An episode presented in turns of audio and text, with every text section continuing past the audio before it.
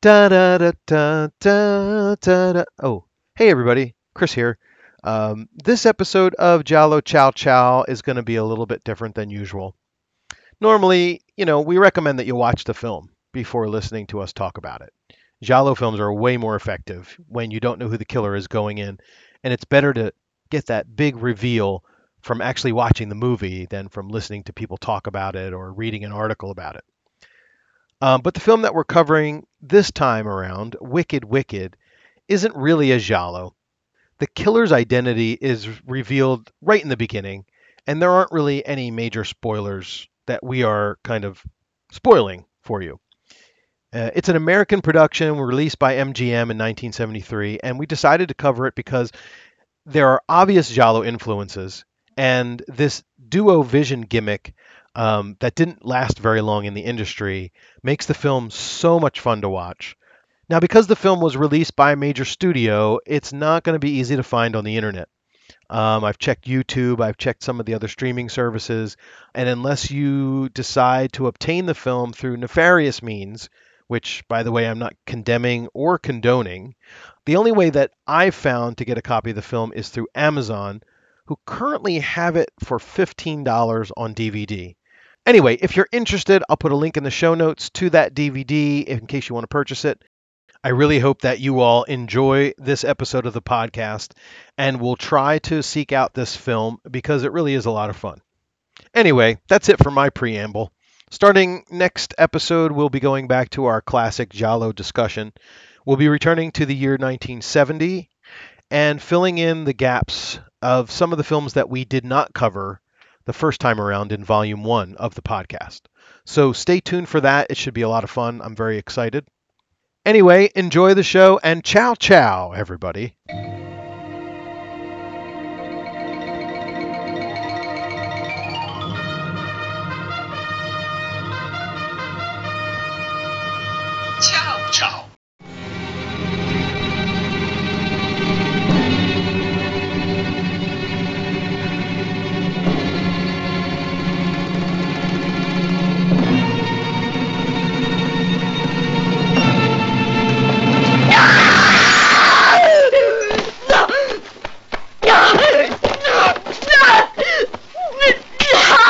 You thought you could escape. You thought you were safe. But the Giallo Chow Chow podcast has returned. What have I done to you? What do you want from me? We want you to listen. We want you to subscribe. And we want you to join our Facebook group.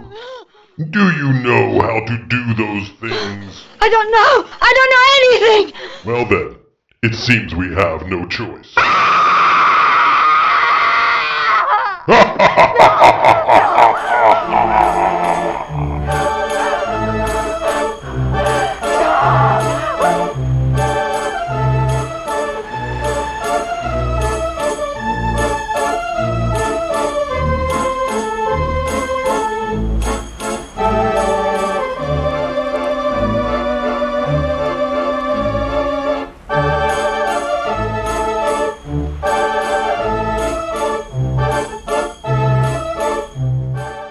Ciao, ciao, everybody, and welcome to Giallo Chow Chow, the All Giallo Show, where today we're showing a movie that's not a Giallo.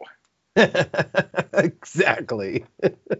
I was gonna when you said the all Giallo show, I was about to say except in Yeah, certain well, situations. It kind of could be. Like you were right with what you were, your, uh, how you described it to me. yeah. Yeah. I, I mean, I think if they simply changed a Oh. few a few minor things about how they showed the, the, the guy, it could be a we're definitely, we're definitely going to be talking about minor things that they could have changed yeah, yeah, yeah, right. sure. But if they just hid the identity of Jason, um, because there were enough people in that film that could be suspects. Well, definitely, and especially he was so obvious that I'm like, oh, he's the red herring, Right. and then I'm like, oh shit, he's stabbing just- that lady. he's just a killer. Yeah, exactly. I was like, oh, that's, huh, hmm. and we're not giving anything away because again, um, in this particular film, they identify who the murderer is within the first few minutes, um, and that's really not why the film is include. It, it, that's really not why we're. I, I decided that I thought we should talk about this one because I think there's so many other things about it that are interesting and worth talking about. Yeah. Um, I noticed that um, Justin Kerswell, I think, Uh-huh. uh, wrote up a little thing on Wicked Wicked for his Hysteria Lives blog. oh, um, really? Yeah, so I was interested in reading that really quickly. Um, and I also, and I know we're, you know, we're jumping in the film right away. I, I also, as I got done watching it for this particular time, I just finished watching it about a half hour ago. As I finished watching it, I noticed that I think there's two versions, and it, the difference between the versions is minor, but I think there was some additional gore or violence that isn't in the version that you and I just watched. Are you joking me? But I could be wrong. I just have this memory because I saw it in a movie theater. I have this memory of the, the final Im- impale scene being longer. Um, and like there was, you know, Well, yeah, was- they don't show it. They just show a lot of the falling right. and then the aftermath. And there's something and they about barely show that. Actually, and there's there's something about at the end when both of the cops and they have that standoff apparently he throws a severed head at one of the cops and that was not in the version i watched so Huh. um, i have to go back because i have the version so so for for those of you who have not seen the film and i don't um, blame you if you have if i have if you haven't seen the film because not only is it very obscure but it's hard to find. Um, there's no YouTube of it. Um, and the only thing I could find other than a pirated copy from Cinemageddon, which is where I got mine, was uh, Amazon has a DVD that they sell for 15 bucks. And I don't know what the quality of that is. I don't know if that's some sort of, you know, uh, fan dub DVR that got turned into something and they don't realize that they're selling it on Amazon. I don't even know. well, but, I don't know. It's an MGM. That's what Yeah. blew my mind about it. Mhm. Like it's like a legit like studio made the movie. Right. Like Yeah. I thought maybe it might have just been distributed by him, but it looks like they actually made the film. Right. Yes, they they absolutely did. I think they had a, a, a million and a half dollar budget for this film. Jesus Christ. Well, the guy shot like four different movies. exactly. So fucking hell. all before we before we Yeah. get to, to all of that, um, I guess you know these these podcasts. When I go back and listen to them later, like a couple, two or three, four years later, they have a little bit of a time capsule aspect to them. And for for this episode, I think it's important that we quickly, at least quickly, mention that um, the West Coast has been on fire for like a month. Yeah. Uh, and I just wanted your perspective because you're very close to it all. Like, what's going on over there right now? Um, it's actually right now. Let me look out the back. Okay, today it's kind of windy, but um, if I look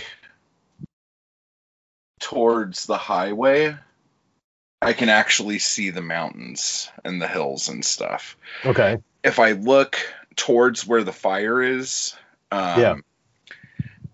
yeah, I can see all the hills except the last one Right.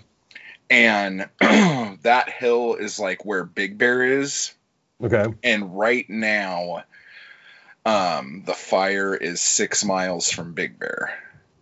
Okay. Is it heading towards you guys or away from you guys? It's kind of heading towards, but the way the mountains are, there is like a path of least resistance. Right. So it's instead of spreading, which way would this be? This is north, right, babe? Mm-hmm. Okay, so instead of coming north, the fire's going east and west Oh, okay. because it's easier to get that way, I guess, instead of going up the mountain.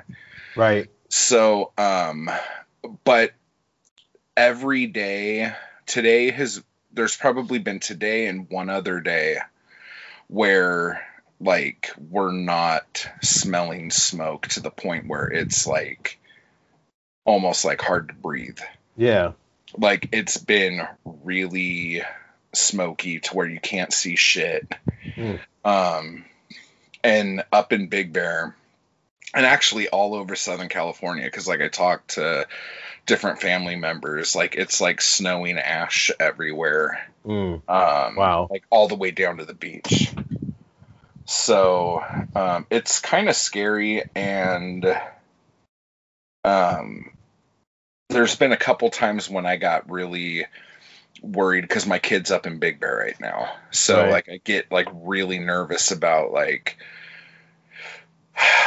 do I just go like grab her kicking and screaming and make her come down Yeah. and just say tough shit? I don't want you to fucking burn to death, you know? Yeah. Right. but um actually i'm doing that tomorrow so it worked out but no it's been kind of scary um i don't know Will she, but like, will, will, will she be kicking and screaming tomorrow or she's ready to come back? probably when she gets down here and realizes it's almost 100 degrees still she'll Mm. be like what the fuck is this Yeah. Why'd you bring me here? yeah and i'll say ah shit i don't know but like um northern california is really bad and like portland and oregon is fucking horrendous right now Yeah.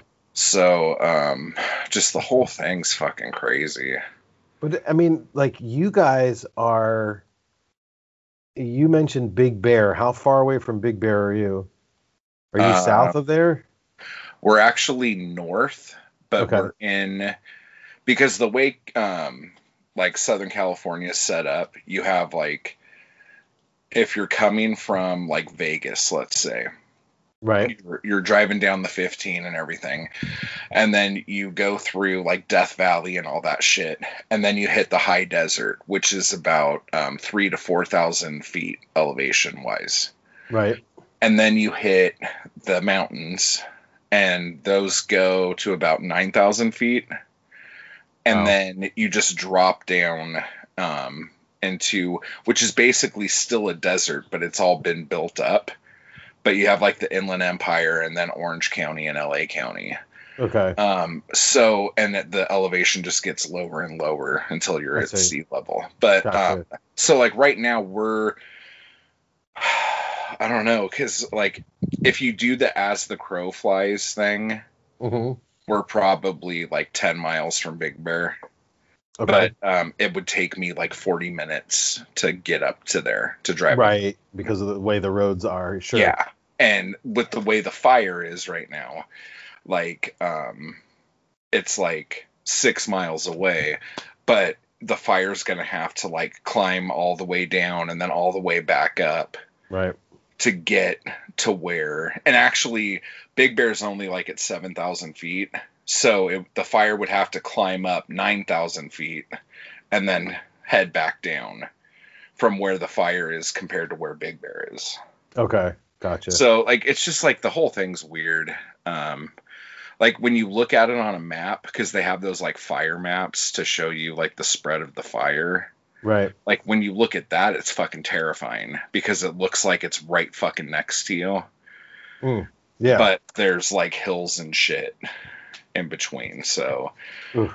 um but just the fact that today i don't feel like i'm breathing in a chimney yeah. like i'm so so fucking happy like you have no idea like right. because it's so fucking hot we have to leave the doors and the windows open all the fucking time Yeah. so it's like we're just breathing like burning Yeah. Yeah. Right. it's yeah. fucking yeah That's not so anyway yeah and and I mean, this obviously isn't the same fire everywhere. I mean, yeah like i think the one near us is the el dorado fire yeah, that's the one I see. Which Yeah. wh- now, which one is the one that supposedly was started by a gender reveal party? Because that's what I keep hearing on the news. el dorado Oh, okay. Yeah. Which, check this out. If you want to hear a funny story, I didn't understand what that was. I thought- I thought that was like a group of teenagers going out and like dropping their pants because they're so asexual looking you can't tell what they are. And it was like them going like woohoo i'm a boy or i'm a girl. And um so and when zoe first said it i thought even though i heard gender i thought genital. Okay. and i'm like genital party. Genital reveal party. Yeah i'm like this is Like fucking sleepaway, weird like camp. yeah i'm like what the fuck is that and then like the more zoe was talking about it it was just like oh let's find out if we're having a boy or a girl yeah. and i'm like oh i was way off so i'm glad i didn't get invited to that party because like it would have been a very You would have brought the wrong gift for sure.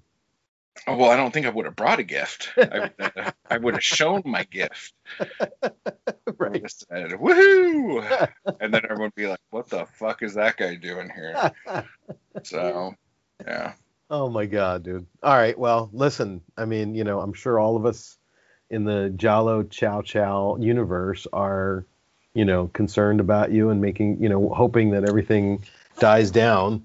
And yeah i'm not i'm I, I i would just rather everyone wear masks still uh, right. and not worry about the fires the fires will burn and do whatever they do but Yeah. just everyone wear masks and don't go anywhere and Yeah, now you have two reasons not to go anywhere unless the fire comes towards you. So, yeah jeez. But that's why we do this podcast to kind of, you know, try to escape from it all for a little bit.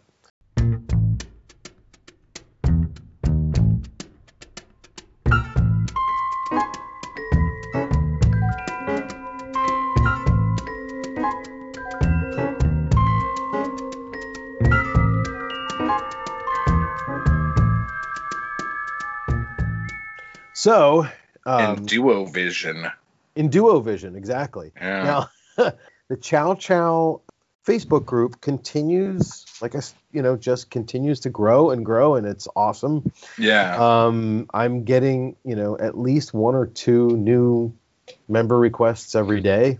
i think i got two today Oh, good.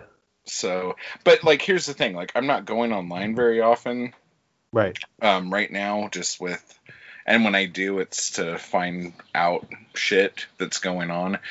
Um, so, like, what kind of um, noise is on the on the page? Like, what kind of um, are there any questions? Are there comments? Are there, um, hey Matt, you suck a fat dick? Like, is there anything going on on there? Well, it's really interesting that you bring that up simply because people aren't really doing a lot of talk amongst yourselves stuff on our page. Um, the, we, we had a couple of uh, new um, members who were posting some things. Sometimes it's just, hey, thanks for adding me to your group. Um, sometimes it's just um, a little call out to either a blog uh, or another group, just kind of promoting their group. Um, and then we've got Michael Logan, who is one of our Oh, newer members. Who, yeah, remember that discussion Okay. we had about um, how to watch, like in what Ye- sequence? Like, yeah. that, was, that was his question. Okay, and I still think like we should. Okay, we'll talk about that later. Yeah. I don't. Know. Okay, all right. So yeah, I mean, he posts every once in a while, but it's it's interesting because uh, I think a lot of the people um, would probably would probably get more into having conversations if you either you or I started them. Um, like if like if we actually tried to promote our podcast and Oh. like like gave two shits about it is what you're saying. Well, I mean, you know, look when when when I'm a when we're about to record, I'll post, and when when things when a new one comes out, I'll post, and that's about most of what I do. Yeah. Um, Actually, I don't even think I got the notification that the third episode went up. oh, okay. So that that I see. My problem is is when I get on Facebook, I, I want Facebook to be a place Ugh. that is nice for me. Like Yeah, that is sucks. a place of like. I pretty much decided that like being on Facebook itself is a shit fuck thing that you should never fucking engage in. Right. But but the groups that you could become a part of, those are enjoyable. Right. And it's like I don't know if there's a way. If there is, like someone just say, "Yeah, you dumbass." There's a way to do this. But if there's a way that when I log on to Facebook, it takes me to my group page, right. so I don't have to see a single fucking post from someone who I don't give two shits about, right. talking about shit that I don't give two shits about, or like going live to tell me that like they tied their shoe today and um, they hate people and are going to s- start deleting people from their Facebook pages. um, like I'm just I'm so fucking tired of it, dude. well, like- there is there is an app for Facebook groups. Ah, I think I do have that app, or I had it at one point. So you can stay off the browser page and just use the Facebook Groups app, and that that might solve your problem. Um, but yeah, I agree with you. Facebook is this necessary evil that is in our lives. Especially right now for the next couple months, it's gonna be. Well, it, it's it's hard for me too because um, because of Both- Blue Chew. both of my yeah right. It's hard for me because of Blue Chew exactly. Uh, even on an empty stomach, um, or full stomach. Which one? Which one is it? On a full stomach? Yeah, It dude. works on a full stomach. That's right. Medium. But both both of my kids um their schools organize through facebook groups. Uh, i've got to be on for that. And i have this complaint about all of the social media apps right now and i understand that it's the only way that they make money and they're never going to do this. But with tiktok and with instagram and with everything else there is a way to look at just the things that you are following and then there's another way to look at the things that they suggest that you might like. I absolutely hate that. Right. And the thing is, if there was just an easy way to toggle that part of the app, and I'm specifically talking about TikTok now because both my kids use it, and the people that they follow, I approve, and it's fine. But sometimes they will be on the for you page of TikTok, and they'll they'll get something that isn't really appropriate for them. And if Yeah. there, if there was just a way for the app developers to say, uh, in settings, turn off the for you page, um, and let me decide It'll never happen. it'll never happen because that's where they make all their money. Yeah, So, like I was on Instagram a lot because I'm like, okay, this is the least offensive thing I could look at. Just a bunch of pictures of stuff. No Yeah. one's really saying anything. Exactly. I could just heart a picture and move on with my day. But now it's like every other picture is like an ad for something. Yeah. And they set it up to where you don't know it's an ad. if, if we start down this road, dude, there ain't no coming back. And, um, You're probably uh, right. Probably right.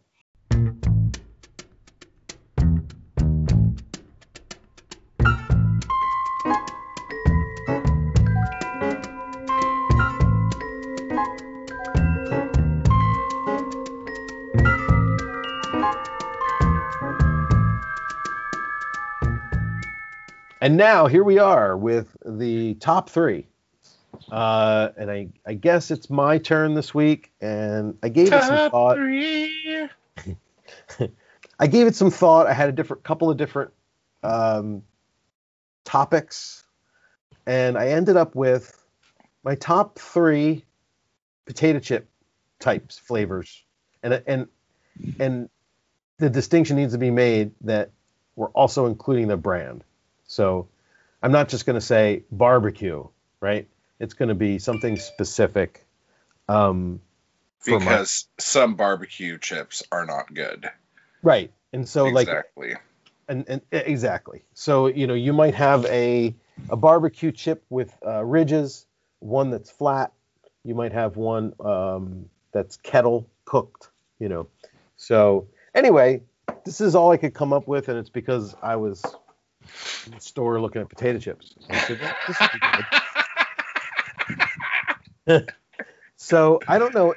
We so this is a very localized d- discussion as well. I remember last week we talked about fast food, uh, or last episode, we talked about fast food, and Yeah. some of the places that we were talking about they don't have in the East Coast. Um, and I don't know if all the potato chip types and flavors and brands I'm going to bring up are are you know nationwide. Like, do Well, you guys there's- have? There's an episode of The Office where Jim is going to get um, the other girl he ends up with for a little bit. I can't remember her name. Oh yeah, Sh- mhm. She wants Herr's potato chips or something. like Herr's exactly. Have you ever seen those? Never heard of that before. Okay.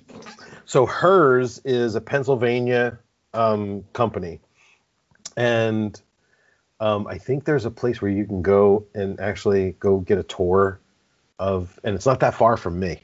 Um, I think my kids might have even gone like for a camp trip or something, the potato chip factory. Um, but yes, Herr's is definitely on my list. So if you guys Oh, that's awesome. if you guys do not know about Herr's other than from the office, this isn't going to be helpful because you have to come to Pennsylvania to get it. But Which is weird because they were in Stamford when she asked for the chips. right, well, Stamford isn't that far, I guess, Oh. from, Okay. from where they are. Which is Connecticut. Actually. Oh yeah, that's true. That's that's right. They weren't in Scranton; they were in Stamford. That's right. and that's also the home of the WWE. Hmm. Stamford, Stamford, Connecticut. huh? The current home. Yeah. Oh, okay. It's like if I go to Stamford, Connecticut, and walk into a building, somebody will jump off the third turnbuckle and No, you have to go to you have to go to Titan Tower okay, and make sure no one's throwing Rey Mysterio off the roof. okay, That's it. that's good. And I Good heard they have a very good um, kitchen there, like their um, commissary-ish area is quite delectable. Okay. Would be an odd thing that they would be known for, but okay, why not? Yeah. So, um, okay, First so my potato chips. so my top three potato chips, number three, coming in at number three, um, and this is um, this is a potato chip that if I'm in a store and some of the more obscure flavors or brands are not available, like a typical drugstore. I don't know if you guys have CV, CVS in Yeah. uh, in California. Yeah. Um, this is the one that I'll grab because I don't want to spend time looking through all the stuff. Like I know this is a, a an easy win, uh, even though it's common, and it is Ruffles cheese, uh, cheddar and sour cream. Okay. All right. So solid, um, solid pick. solid pick. I, I Yeah. like those a lot. They're good flavor. Now my number two, actually, you know what? We're gonna have to make this four. I don't know.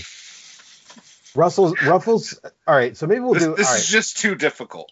let's just make Ruffles cheddar and sour cream an honorable mention, and we start with that one at the at, Okay. the, at the beginning.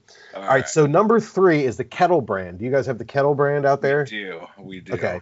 So I love the Kettle brand, and my three favorite flavors from the Kettle brand are the dill pickle, uh, the jalapeno, and the salt and vinegar. So I'll try Um, the dill and the jalapeno. My only problem with kettle is that out of like kettle cooked chips, they're Yeah. like the hardest chips. mhm, They're like biting into small bricks. yeah, especially if they're like layered, like they're already crunchy as it is, and Yeah. then you get a chip that kind of scrunches up, and it's not just a flat one layer. Um, those really get super crunchy.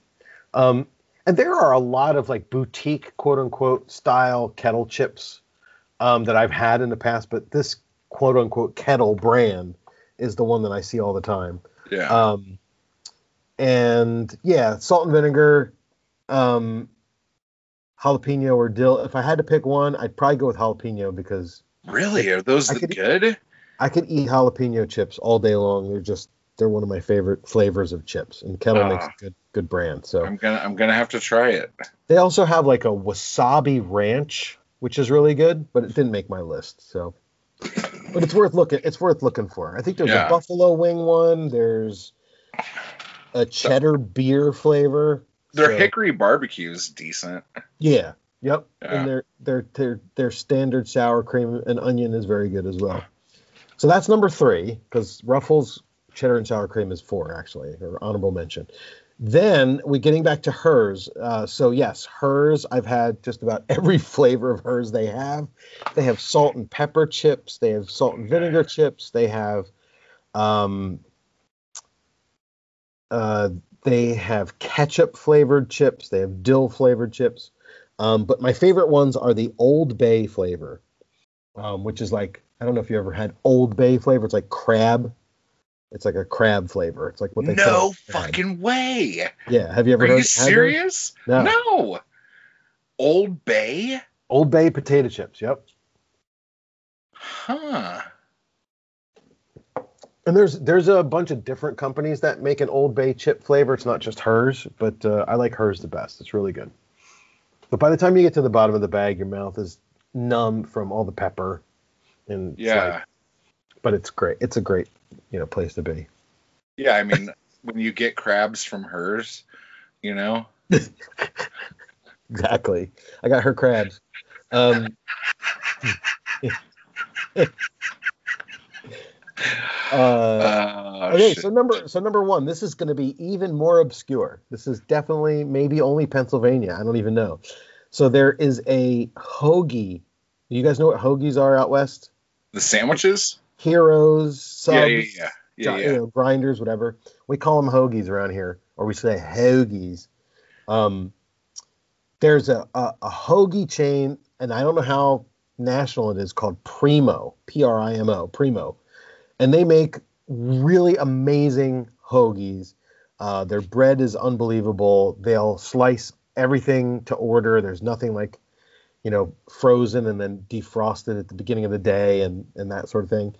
Well, Primo, within the last, I'm going to say year, decided to make their own potato chips, and they are ruffled potato chips, and the flavor is Italian hoagie potato chips, and Whoa.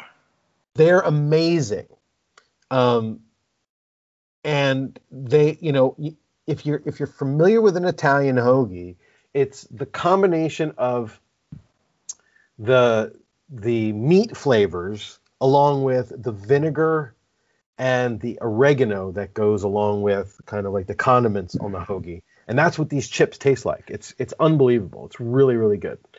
Um, typically when I go to get a primo hoagie, I will get a bag of their chips to go with it. And they don't sell like small ones like for an individual meal. They only sell big ones. And so I'll open the bag on the drive back, you know, from getting the hoagie. Like I can't even wait until I get home. bag's and- gone by the and- time you yeah. get it. And it's not even a, a half a mile between my house and the place. You know, you think I would be able to just like pop a mint in my mouth for, for 90 seconds so that I wouldn't open the bag, but it never works. It never happens.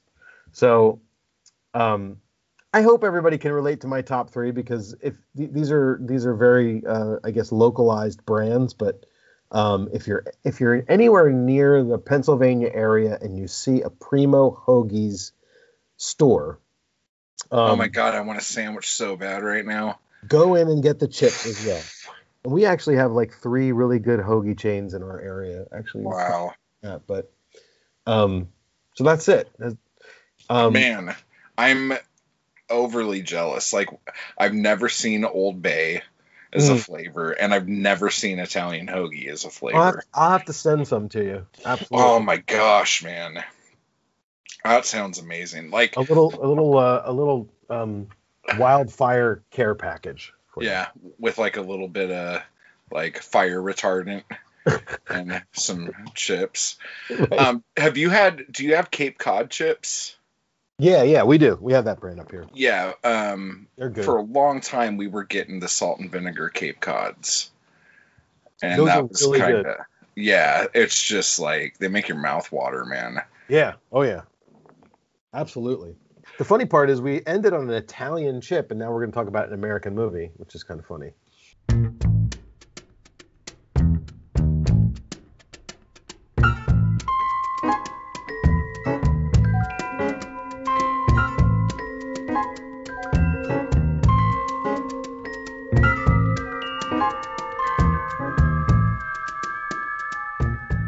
So uh, I guess I'll introduce the film uh, in a formal sense.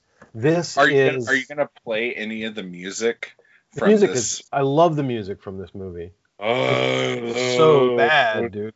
Uh, wicked, wicked. Take me to the water. and Bubbles on jump right in. my my body. Lead me to the water and I'll jump right in. Make sure it's warm and bubbly, soft against my skin. Don't treat me like a lady, cause that's not what I am. Ain't no kind of lady could ever satisfy a man. Wicked, wicked, that's the ticket. You got to make me feel so wicked. Make me do what I love to do. May wicked, wicked love to you. Undress me with your smile. It's like you know the chick that sings all the songs from uh, uh Baritone. like from the chick from uh Girl in the Yellow Pajamas. Yes. Okay, like that chick had like that crazy, like ridiculous voice, but it was like on key. Yes. This chick sounds like she's trying to sound like a mix between her and Grace Slick and just comes out sounding like some dude. Yes. Uh, uh, like that's how all the songs sound. It's just like, what the fuck is happening right now? Be myself. I be myself. I I fuck myself. Uh, it's just like it's so awkward. Well, and and you know the the funny part is, if that wasn't bad enough, on top of that, um, the the the times in the film where you know this this um, what the hell's her name? Lisa Jones and the Leaves of Grass. The Leaves of Grass. Yes, I wrote that down. That's a great name for a band, The Leaves of Grass.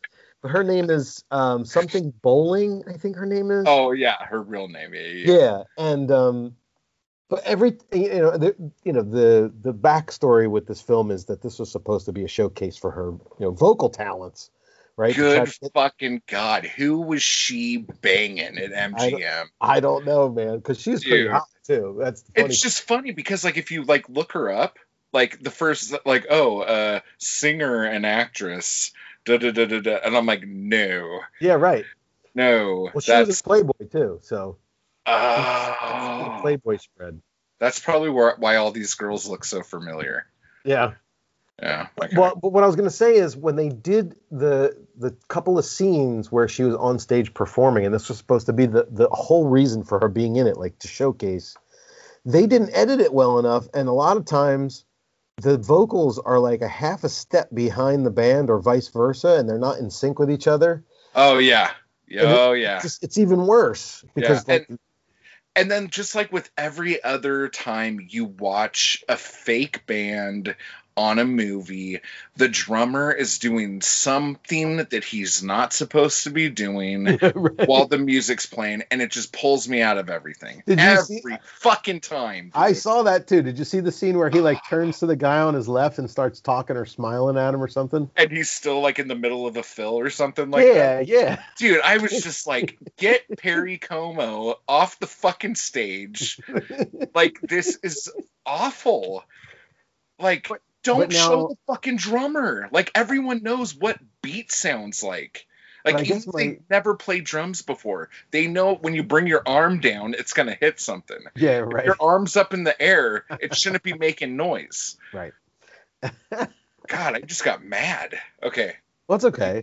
Bring well, it do you do you think they pumped the the recorded soundtrack in for her to like lip sync to, and then the band was just there to make it look like they were playing, or were they actually playing? I have no idea because if that's the case, then the like why is she like jumping ahead of the music?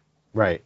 Well, Like- I I, th- I think that her vocals were were dubbed in, like were overdubbed in, like from a studio, and it wasn't a live recording from the stage.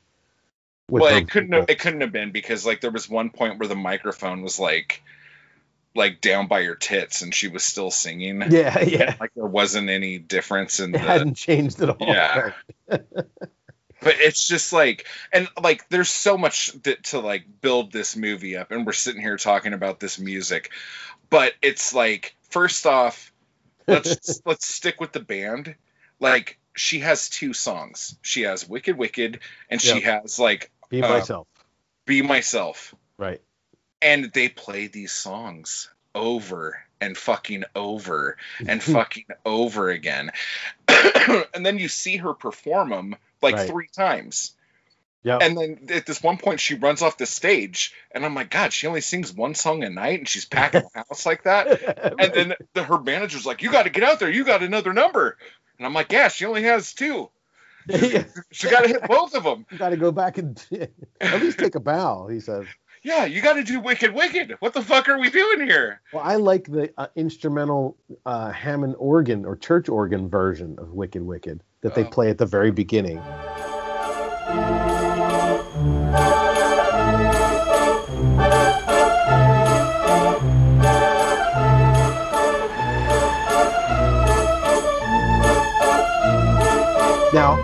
And, uh, so we'll stay on the music for another moment because again, I think that they spent a lot of time on this, and I think there was probably some clause in Miss Bolling's contract that said, you know, you need to feature my my music a little bit more or whatever. yeah Um, but I'm a child of the 80s, so every time the Wicked Wicked song gets stuck in my head, I immediately it immediately morphs into uh, "Separate Ways" by Journey. I don't know if you know that song. No, but the other song she does, I keep singing. I uh, touch myself to the divine. what what's it called again? I'm alone. Which the one I brought up or the one you were? Oh, oh the "Be Myself" tune. Be myself. God, Yeah. why do I keep saying touch myself? Oh, well, that kind of sounds a lot Like, alike. the Divinyls? Is that, is that oh, be myself. oh my god, But dude, there's She's uh horrendous. did you ever hear that song where by Journey that goes and day of love will find you break those chains that bind you you know that tune Is there a bit of a doot doot doot doot? yeah there's a weird keyboard thing Yeah, at the yeah, beginning yeah, yeah, it's the same chord progression and the same melody so like my brain already goes there so i'm always i'm like what song is that and this came before it so i mean you know it's not like oh, Journey. Oh, that's crazy. yeah So like the guys from Journey like went to the movies one night and then they like went home, had a beer, and like, dude, I got this idea for a song. Listen. yeah but then they didn't write it for 10 more years because it came out in the mid 80s Well, they might have written it, but it wasn't a very good song. so they put it in their back It pocket. was on the shelf. yeah. And then when they realized that everything else they were writing was shit, they're like, hey, remember that one song we wrote that goes beep, beep, beep, beep? Let- Let's bring that back. Oh, jeez. Well, anyway, this the movie's called Wicked Wicked. It was released in 1973, directed by Richard Bare, written by Richard Bare. Dick Bare. Um, Bare and- Dick. Bare Dick. Um, and I don't know about you, but it it's like everyone in the film looks vaguely familiar, Yeah. but you don't know any of them. So Well, yeah, like it was weird. I went like after we were talking, I looked up everybody. Did you do that too? I tried to. But Okay, I was- so one of the guys that like caught my attention right off the bat was one of the bellhops. He's in one scene. Right. He ends up being the principal um, at Sunnydale High on Buffy, Okay. and was the Ferengi in Star Trek: Next Generation, Yeah. like what the big ear thing, forehead deal. hmm and he was the one going um what was the main guy's last name uh Rick The- Stewart. mr stewart Yeah. mr stewart that guy running all over looking for Mr. Stewart. Well, is this wait? Is this the same guy who takes the first victim to her room No. and asks for a tip? Well, This is the not- only this is the only bit he this guy's in. He's just he like they're like paging Mr. Stewart and he's running Oh. all over the place and then he goes to the front desk and he's like I can't find Mr. Stewart. Gotcha. And um so that was that dude. And then there was another guy and you figured out who he was. Like I I I remember him from the He's- early 80s. He's But, like- uncredited. Now that you showed me the picture from him in the mid 90s, I can't remember what he looks like normally. His name is Ian Abercrombie, and he he plays um, in Mr. the in, in yeah he plays Mr. Pitt in Seinfeld, but in the in Wicked Wicked, he's the guy who answers the room service telephone in the beginning, and where where the killer orders uh, prime rib. yeah. Um, but if you look if you look at his resume, he was in a thousand different TV shows and only was was only in say four or less episodes per. So And that's only the shit that's actually credited. right, So he's probably been in three times as many things as IMDb says he has been. That dude's a fucking workhorse. now it says he was in Twin Peaks. Somebody named Tom Brockman from Tin, Twin Peaks. I don't know who Tom Brockman is. I wonder if Like that which was character? was that the new Twin Peaks? No, I think the old one. It said 1990. Oh, Tom Brock. Oh yeah, look at that. I see a picture of him right now. It's him standing with um oh man, I don't know the Twin Peaks characters' names anymore. Cooper Um, Truman. No, it, it was the uh the the biker dude um who drove the truck, uh Leo. His Okay, his, Leo. his wife. Uh-huh. His wife his name is like she was one of the hotties on the on the original Yeah, show. she was Shelley. Shelley, yeah. Yeah. There's a, there's a picture. I think at one point Shelley went to work for the Great Northern, okay. and there's a picture of her standing next to this guy. Ian Oh, Abercrombie. so he was probably like her supervisor could have been, some yeah, crap. Okay. yeah. So that I mean, that's that's it- to give everybody listening here an idea of this movie. If you haven't seen it yet, or you Yeah. aren't aren't planning to, Oh Um, God.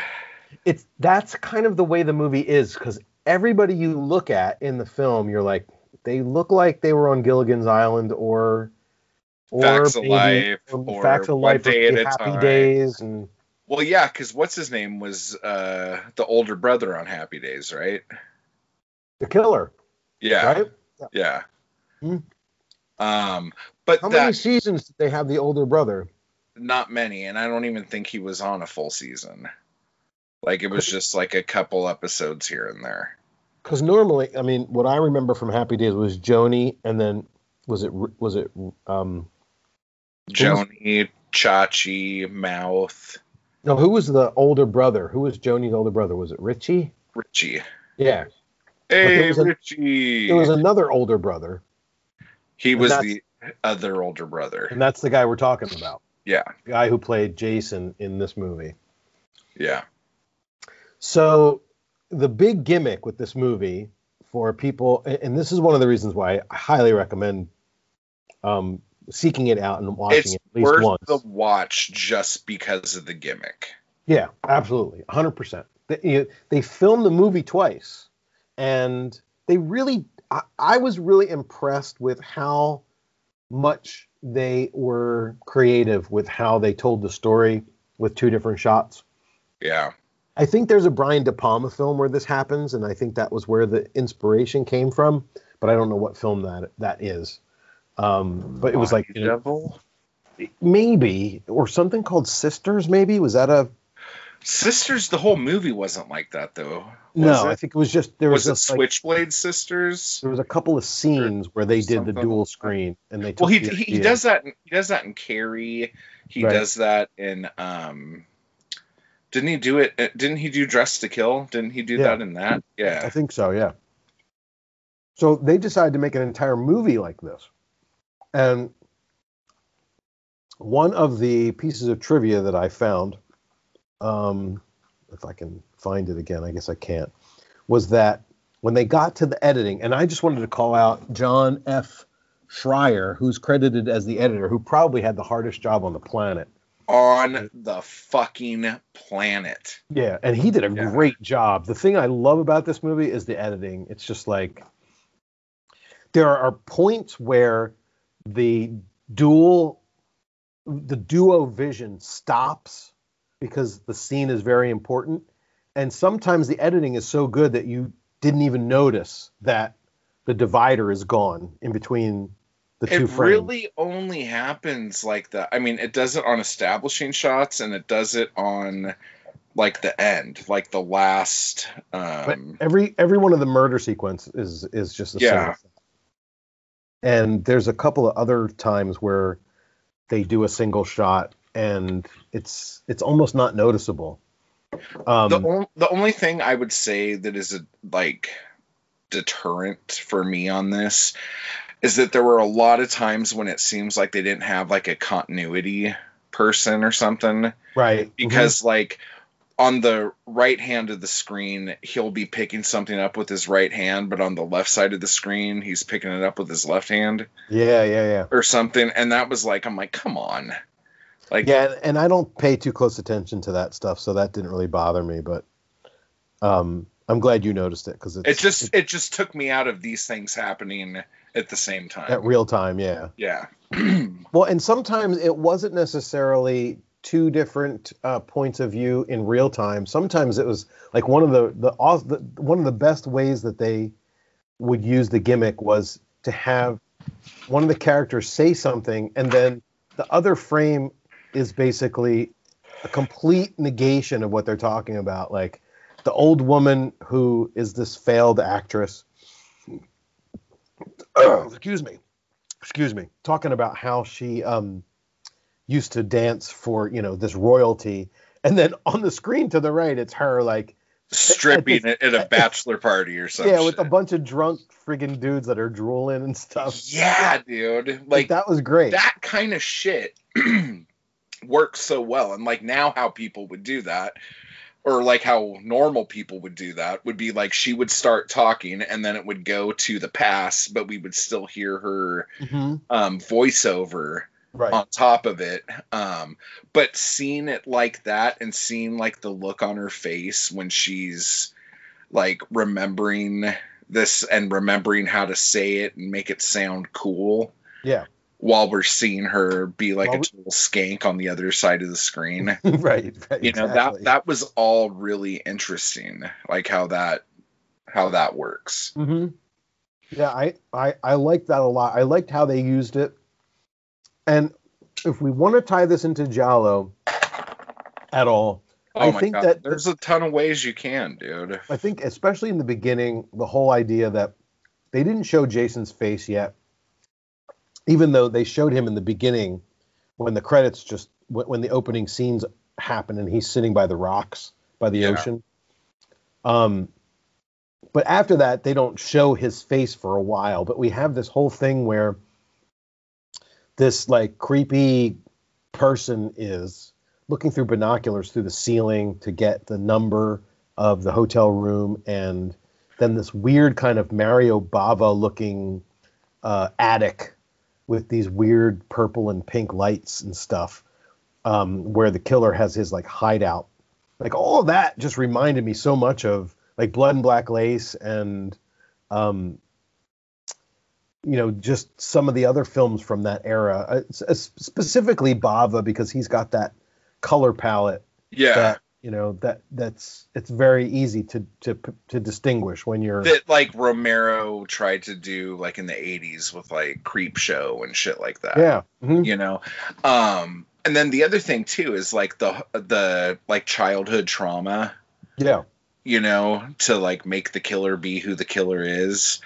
Um that like how that was all played out with Yeah. the flashbacks and him that was all very Giallo. And Yeah.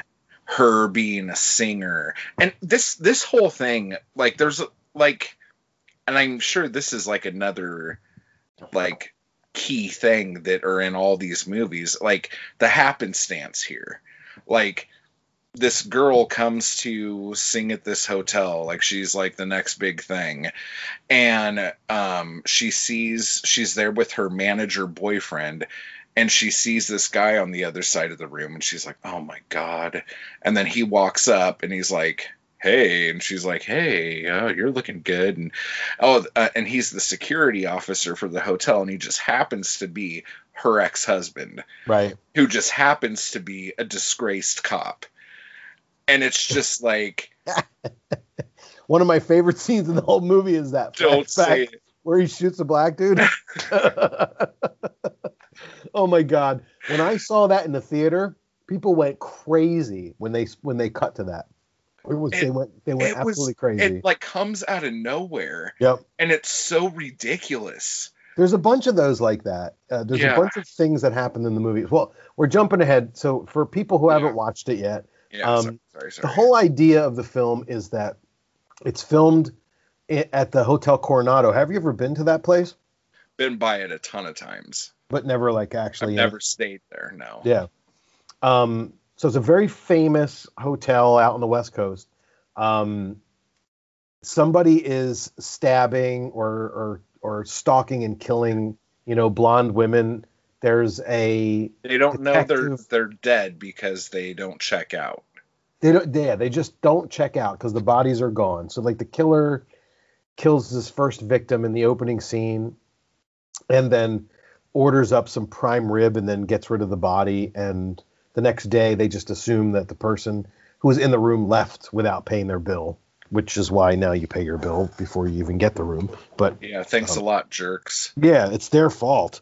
Um, and uh, you know we've we we've done we've kind of jumped around on this, but my background with this film and the reason why I brought it to our little discussion is because I went to a, a one of those horror 24 hour horror movie marathons and this was one of the films they showed and it was it nobody knew that the that they were going to show it because when they have those festivals they don't announce the films until they unroll you know on spool on the screen but um this film came up and it was probably the third or fourth one during the you know during the festival. So it was crowded and people were still kind of awake.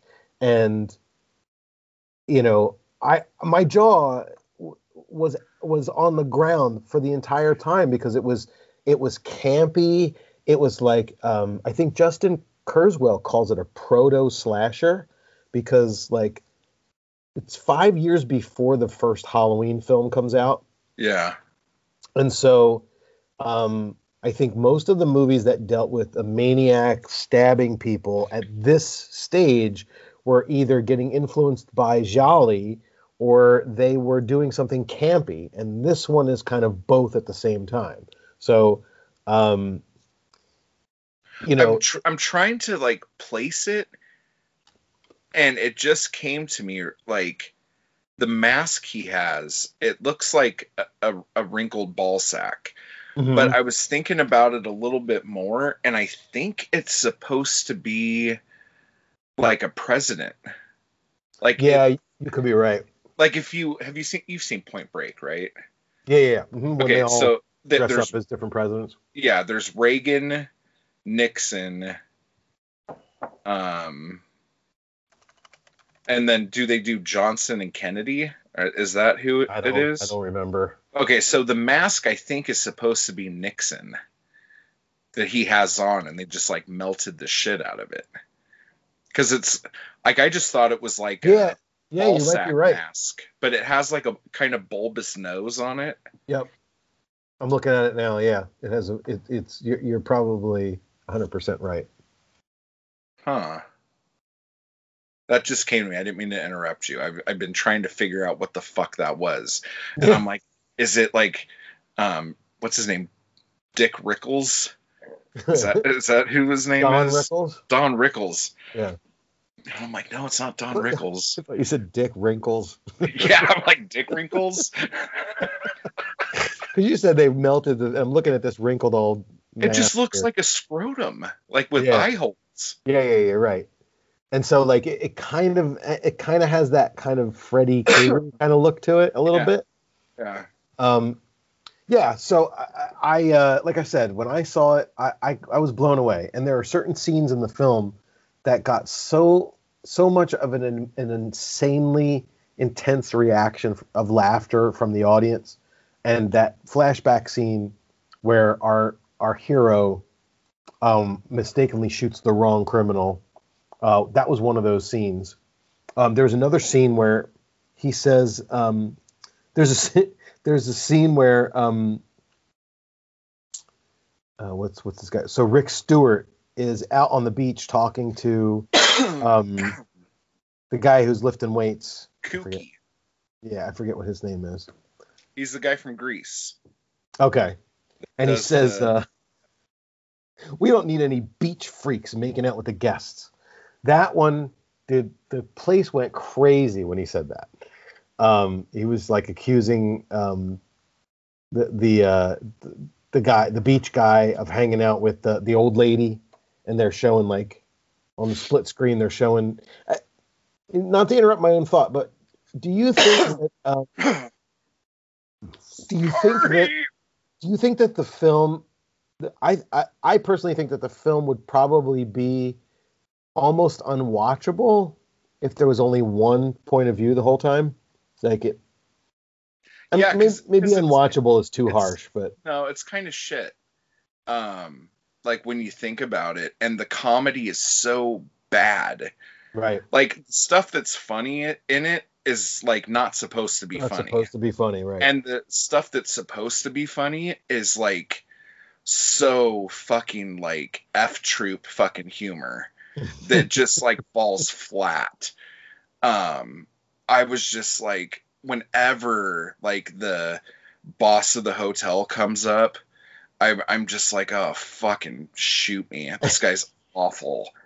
Um but like just uh you, I think the movie needed um, the gimmick to actually be a movie because this is just um and when when you start watching it it's almost overwhelming because Mhm. there are so many fucking characters and you have no idea how important characters are because typically like when you're watching something you kind of have an idea based on when certain characters come in and how much time is spent with that character or whatever like from the beginning to like kind of build like what's going to happen and in this it just seems like okay we have like 30 people in this movie and we're going to diarrhea all of it on the screen now because we have two screens and um, we'll kind of pick up the pieces as we go. And oh yeah, this lady plays an organ, and she's actually staying at the hotel. Like she's not just like some random person who's here, like Right. for no reason. and and, uh, and what was the deal with her taking a bite out of an apple Dude, I was gonna point? bring that up because it happens like it's supposed to be a jump scare. like she doesn't do it like she's like, "Ooh, I really want this apple." It's like, "I'm gonna scare the shit out of you by eating this apple," right and it worked. It was the scariest part of the whole fucking movie. it definitely caught everyone by surprise. That's for sure. Uh, Well, the other thing I want to say too, for those of you who are going to watch this, I had this hooked up to my stereo, um, off my laptop. yeah, and I, I was watching it and um for like the first like 10 minutes i was just like the sound on this is awful and i couldn't figure it out and then all of a sudden like on the right side of the screen somebody gets slapped or something and it fucking sounded like thunder and i'm like Mhm. what the fuck and then i realized that all the sound like everything that happens on the right side of the screen is going to only play on your right speakers yeah, it's and everything on- way. Yeah, and everything on the left side is only going to play on that side. Mm-hmm. So there was this one bit where these people were having a conversation. I didn't hear a single fucking thing they said right. because I didn't have my left speaker on. And um Oh, okay. and then this dude slapped somebody, I think is what the noise was. I can't remember. But um when it happened, it fucking scared the shit out of me because I had my fucking stereo cranked Right. trying to hear this fucking conversation. And um, so if you Oh, are wow. going to watch Right. this, just make sure you have both. Like, don't do like one earbud if you're watching it on your computer or something. Like, you have to have both on, or else you're not going to know what the fuck's going on. Yeah. Yeah, that's a good point. I'm glad you brought that up because um, I noticed that too. And in fact, there's one scene, and it's on the left hand side, it's the beach guy, and he's walking around and he's kind of glad handing the women all at a table under an umbrella. And on the right hand side, I think it's um, what the hell is the girl's name? Um, Lisa James.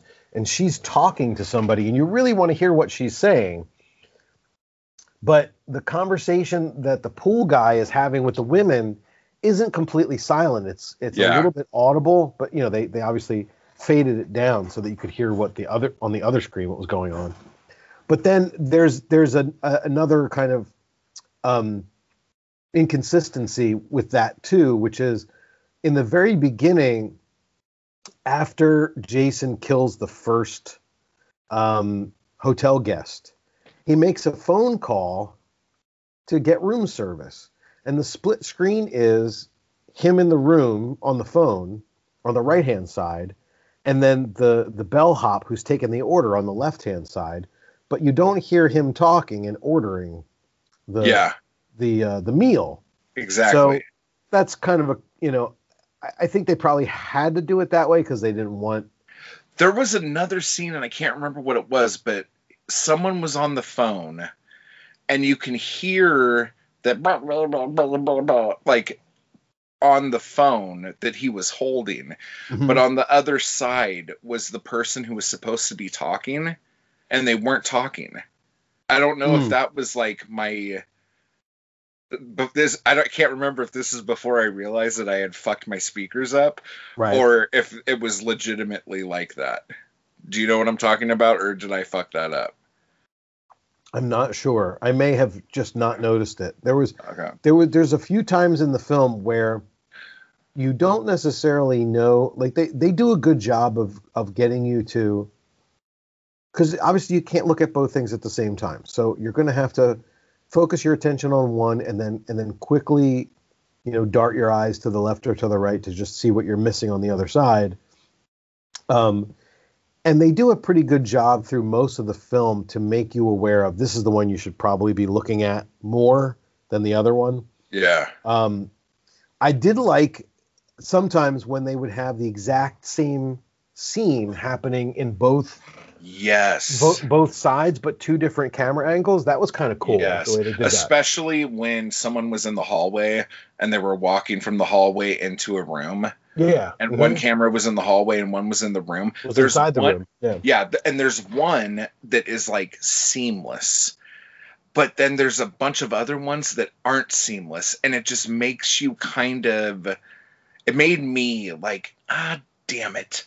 You missed that one. Like Right. that would have been great. Um, and the other thing is, there were a bunch of scenes that are also like this, where somebody would be walking in the background, like one of the extras, with an amazing outfit on Right. and I would go, "Oh, I can't wait to see them walk on this side so I could see it from this angle." From the other angle. Yeah. and then they don't come by. right. Right. Yeah. So it's like they're not actually doing for the most part it seems like they're not doing two things at the same time. yeah. Yeah. I mean, they might be shooting it like that, but um, when you see like background people not continuing through, um, that was like because there are some wardrobes in this movie that are just beautiful. Yeah. Like we're talking like Case of the Bloody Iris, gorgeous looking clothes. Yeah. Yeah. Uh, absolutely. I agree. Oh man, and um, the nightstand in the room where the first girl gets killed, like it's so modern. I Uh, don't remember it. well it's enough. like it's just it's almost like a like if you took like a barrel and cut it in half and like flipped the parts, Oh, okay. then I think I know what you're painted it and painted it white. Right. and just made it all smooth. It that totally reminded me of like Black Belly the Tarantula. Yeah. look and stuff. Um, and there were a couple things like that, but then some of the rooms looked like they hadn't been upgraded in like a hundred years Right. and then other rooms were like super modern and i don't know if that was like um, something they meant to do but when the, we get to the end of the movie and we're ta- and they get out the blueprints they talk about how this part of the hotel's new this part's older and then we, they were going to build this other part of the hotel and then they got shut down for doing Right. it something like that so i don't know if like the different room types were um supposed to play into that fact that might be like just wishful thinking on my part but uh, yeah. There was well, just because, because yeah, I guess some some of those rooms, some of the rooms in the film, uh, you know, unless they were v- being very creative, were definitely inside that hotel because you could see out the window yeah that, that that's where they were, and then other rooms were probably studios. yeah So, um, but uh, yeah, it's a good point. Like, did they did they do that on purpose to to kind of foreshadow the idea that there were various kind of phases to this hotel, and the rooms that seem to be more modern are probably part of the newer phase, and then the ones that seem to be antiquated are probably part of the older phase. And then you know Teddy And Roosevelt has his i own I was just gonna say Yeah. that that that picture of teddy roosevelt with his teeth out yeah. That's like the most horrifying fucking thing i've ever seen. It's really why would anybody have that hanging up anywhere? That was fucking horrific. Yeah, that was that like was, that that's up there with apple getting bit. Like yeah, yeah, right. um okay so real quick like i don't know if how much you're gonna want to do this but just to like bring everybody up to speed. So the the guy who runs the hotel who's a complete douchebag and i think i think he was in mash if Yeah. i'm not mistaken. yeah, he looks like somebody who was in MASH. Absolutely. um, he goes to Richard Stewart. I want to call him Striker for some reason. Richard Stewart, and he's like, "Okay, I need you to figure this out. We've had three people like skip out on the bill this month, and now there's another one or something like that. Figure Right. it out." Um, and it's just like figure this out, and then later it's gonna be like you motherfucker why are you figuring this out like shit's getting real like what are you doing like yeah. now i want we don't need this publicity. yeah so all this shit's going on so um richard calls up his old police chief uh, whatever. And they have this talk and now this is one of the things i'm talking about when i say um there's conversations that take place that probably aren't supposed to be funny. He says i need your help. And he's like um well we got to do this by the book. Or and then he's like we got to do it by the book though. I'm just trying to do it by the book. And he's like you wouldn't know what by the book means. And he's like right. Probably not. And i'm Right. like "Eh, what? Like is that the conversation they just had? Like is, is he helping him? Is is he like did he just bury himself? Like Is this supposed just- is this supposed to be humor or is it supposed to be It's just awful. Yeah. And then there's another line that is, and I knew it was coming because as soon as you hear it like start, you know where it's gonna go. the The chick is afraid. The singer, Lisa Right. Jones, Right, right. and um, so she goes to her ex husband, and he's like. Now, would you stay at the hotel if I promised you would have um, security 24 hours a day, or, or if I assign a man to be your bodyguard? And she's like, Well, who were you thinking about? And he's like, Me. And I was just like, You fucking didn't do that. Give me a break. And it's just like, this dude is so about his work. But at the same time, he's like, How am I going to get my dick wet today? Yeah, he's gonna Like- trying to get laid, especially like Yeah. with the, with the girl from the uh who works at the convenience store, the whole drilling thing. Who has a toothache and she needs to get her mouth drilled. Yeah. Um, And then And dude, how about the scene where she calls him and she was like, I have a toothache and he's like, I'm not drilling today. Yeah. Sorry, hon. Um, no, but like she is the original voice of Daphne on Scooby Doo. Oh wow, I did not know that. she, they did not do her justice in this movie because she's probably the most gorgeous woman out of anyone in this film. Yeah, she's really Like- hot too. Oh my god, I I, couldn't like when I saw the pictures of her, I'm like, who the fuck is this? Who did she play? And then I was like, oh my god.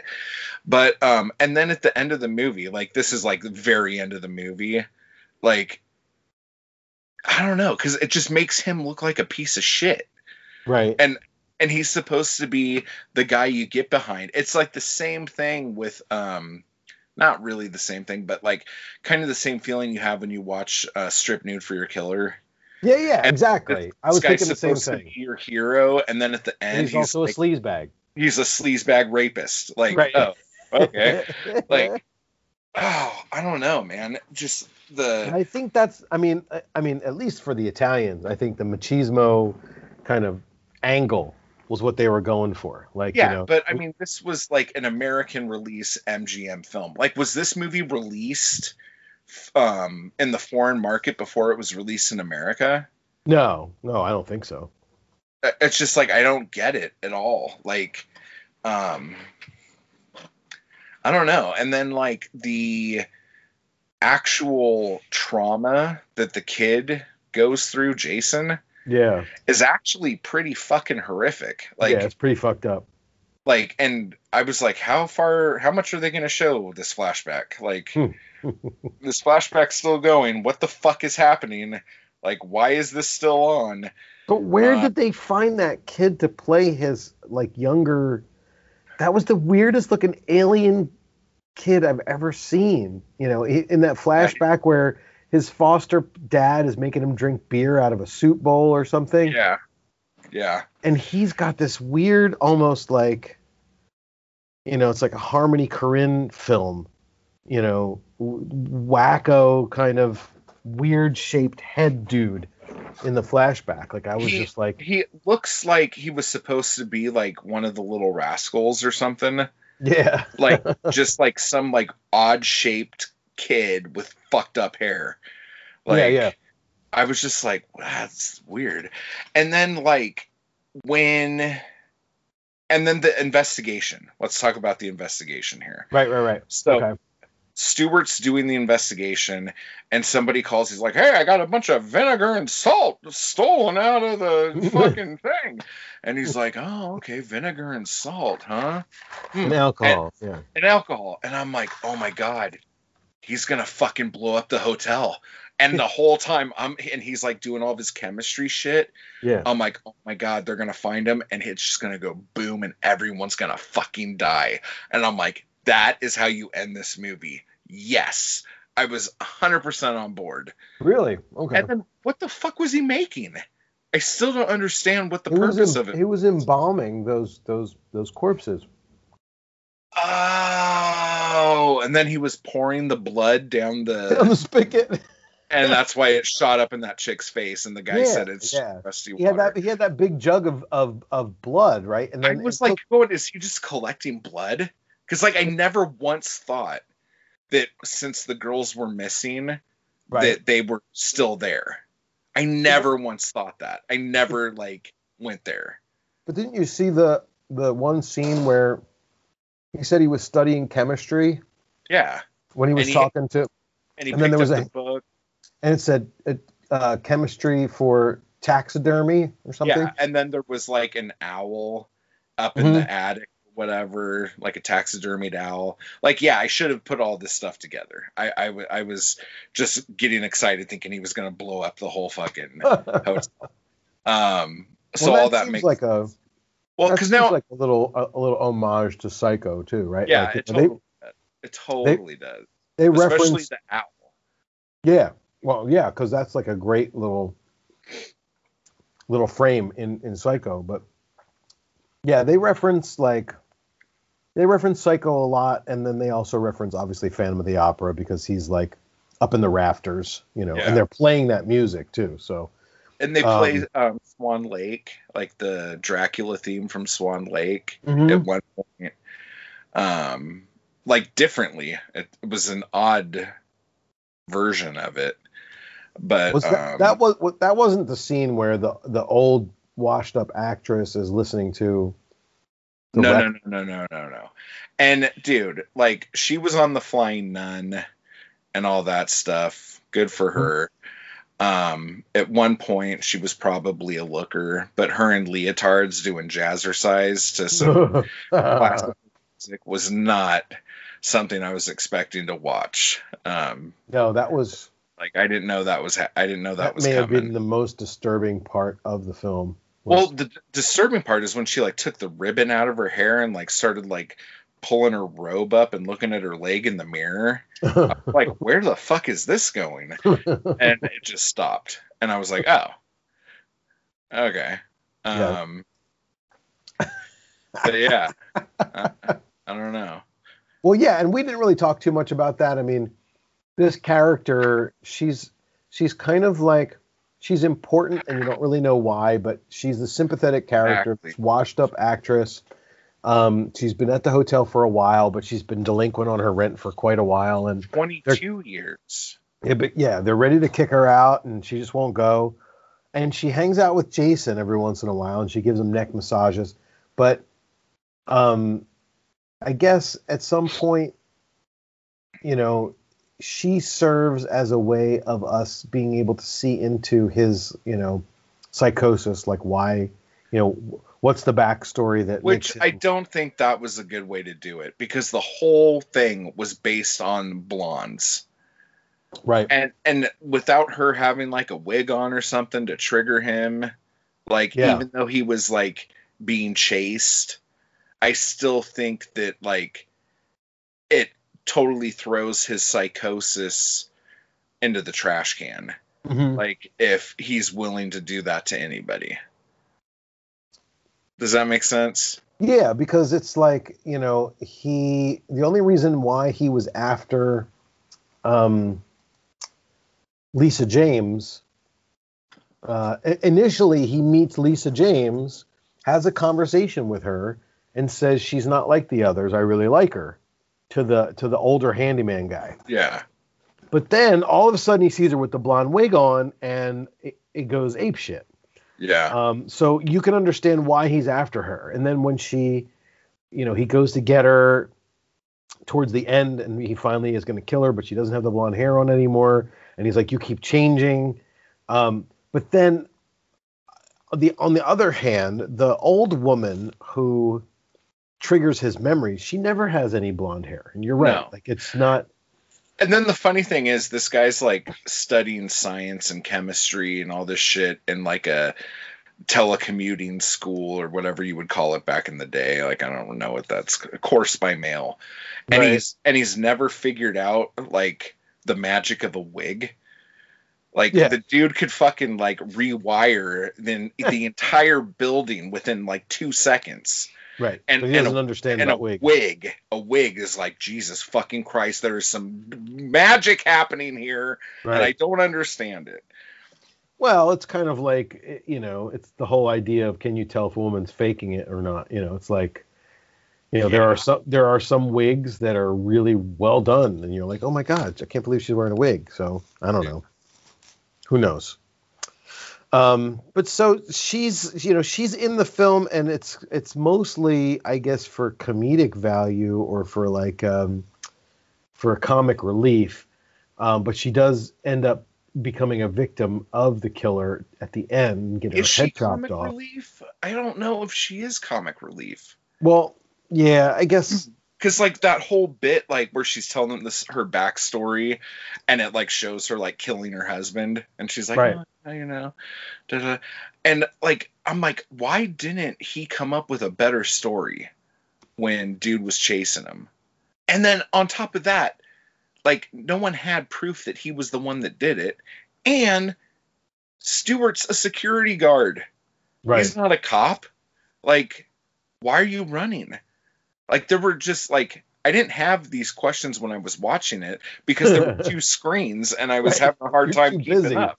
Yeah. But now, like going over it, like this movie was made to never be dissected. Right. Oh, absolutely. There are giant holes in this now that I'm thinking about it. What what what did Justin write about it? Um, I read it just before we had our podcast. Um, he he didn't really get into dissecting the film too much. He just talked about kind of the history and some interesting points about it. But um, yeah, I mean, he's he, he. I have to go back now because um, and see what it, was. Uh, hang on a Did, sec. did I did I stump you there? I didn't mean to. It happened it's weird because like I'm I'm it's, it's weird that I'm drawing a blank because I just read it and I thought that I comprehended what he wrote, but I can't write give it back to you. Um, it's two paragraphs worth of synopsis, and then basically it talks about the films that it either is borrowing from or may be um, influencing. So it talks about the the fact that it's a proto slasher, um, and um, they talk about he talks yeah he it the the film was shot through late summer early autumn of 1972 in San Diego at the Hotel del Coronado. Um, the budget one and a half million. Um, it talks about how Brian De Palma's sisters from 1973 used the same gimmick. Uh, yeah, it's mostly just a historical recount of the film. There's not much in the article about opinion or dissection, but um, so yeah, it's not it's not like um, he goes on and on and waxes, you know, nostalgically about how great the film is. It's just it just seems like it's another film to throw into the canon if you're doing like a, a big survey. yeah. Um, but um, you know, it's it's a weird movie because you could tell that it had a budget behind it, and you could tell that this gimmick was something that really um, the, the gimmick of the duo vision was not something that they could easily do. It, it looked like it took a lot of effort to make this dual double movie thing actually work. And a lot of oh, oh, go ahead, go ahead. No, what were you gonna say? I was just gonna say, and a lot of the duo vision stuff is mundane shit. So like he'll leave the head maintenance guy in a room and then we watch the head maintenance guy like sit at a chair and light a cigarette. But in the other screen, like he's about to like walk in on the killer. And Right. it's like, ooh, well this side of the screen's exciting. You know, so it's not like the whole time like there's shit happening on both sides that like you have to like pay super close attention to. Right. It's just the things that are happening at that exact moment. but at the same time, it doesn't seem like they ever did something on one of the screens that was just complete filler. Like, in other words, Well, the may have- chick playing the organ. well, okay, I, think she sure. was all filler. she was filler, And, and, she you know, was it's one of the witches in Star Trek. wow, okay, One of the The- three witches. the original series, the original obviously. series. Yeah. Okay. Look Well, one of the things that I saw in the trivia was that um, it took 32 weeks to edit the film. Oh, I bet. And it also said once the editing of the film had begun, the director realized that he hadn't shot enough coverage to have a full length split screen movie, so he had to shoot an additional 3,000 feet of film to Yeah. come up with it. So that would that would account for your um, continuity errors, you know, especially if it was like after the fact filming. Yeah, I bet. Uh, God, can you uh, imagine how many fucking cuts of this movie there were? Oh, Like, if he's like, okay, here, check, take a look at this. Nope, I don't like it. Jesus fucking Christ. yeah, like not only did they have to edit two different movies together, but they had to edit both of them together to an edit that would be the single edit, right? Like Yeah, I can't imagine doing them separately. Like, you would have had to have been doing them at the same time. yeah, because they they have to relate to each other. Yeah. Yeah, you're right. But it sounds like it was a lot of work. Yeah. it sounds like it a lot is a lot of work. So we get to the towards the end, and they they've managed to figure out like this whole thing about the. Um, and by the way, did you? Th- every time I saw the the senior handyman, I kept thinking about the grandpa in Willy Wonka. No, he didn't remind me of him, but he reminds me of another old maintenance man who was in a bunch of shit in the 80s that had like a giant push broom mustache and big old bags under his eyes. Like a sitcom, Yeah, and his eyes are just like little slits. Like he wasn't like a main character. right? He was just a guy. And then like his like joke, like when he comes into the room and the guy's like, "Oh, everything's ready." Oh, I heard everything. Yeah, yeah. Like, come on, dude. Like you're trying to catch a killer and you're like being ridiculous. Like it's just like the jokes were so out of place and They not funny. yeah, Like this guy, Bare Dick, whatever, the guy who wrote this yeah, yeah. he has to be like one of the most like no personality fucking people on the planet. Right. Like Well, he I has no concept of humor.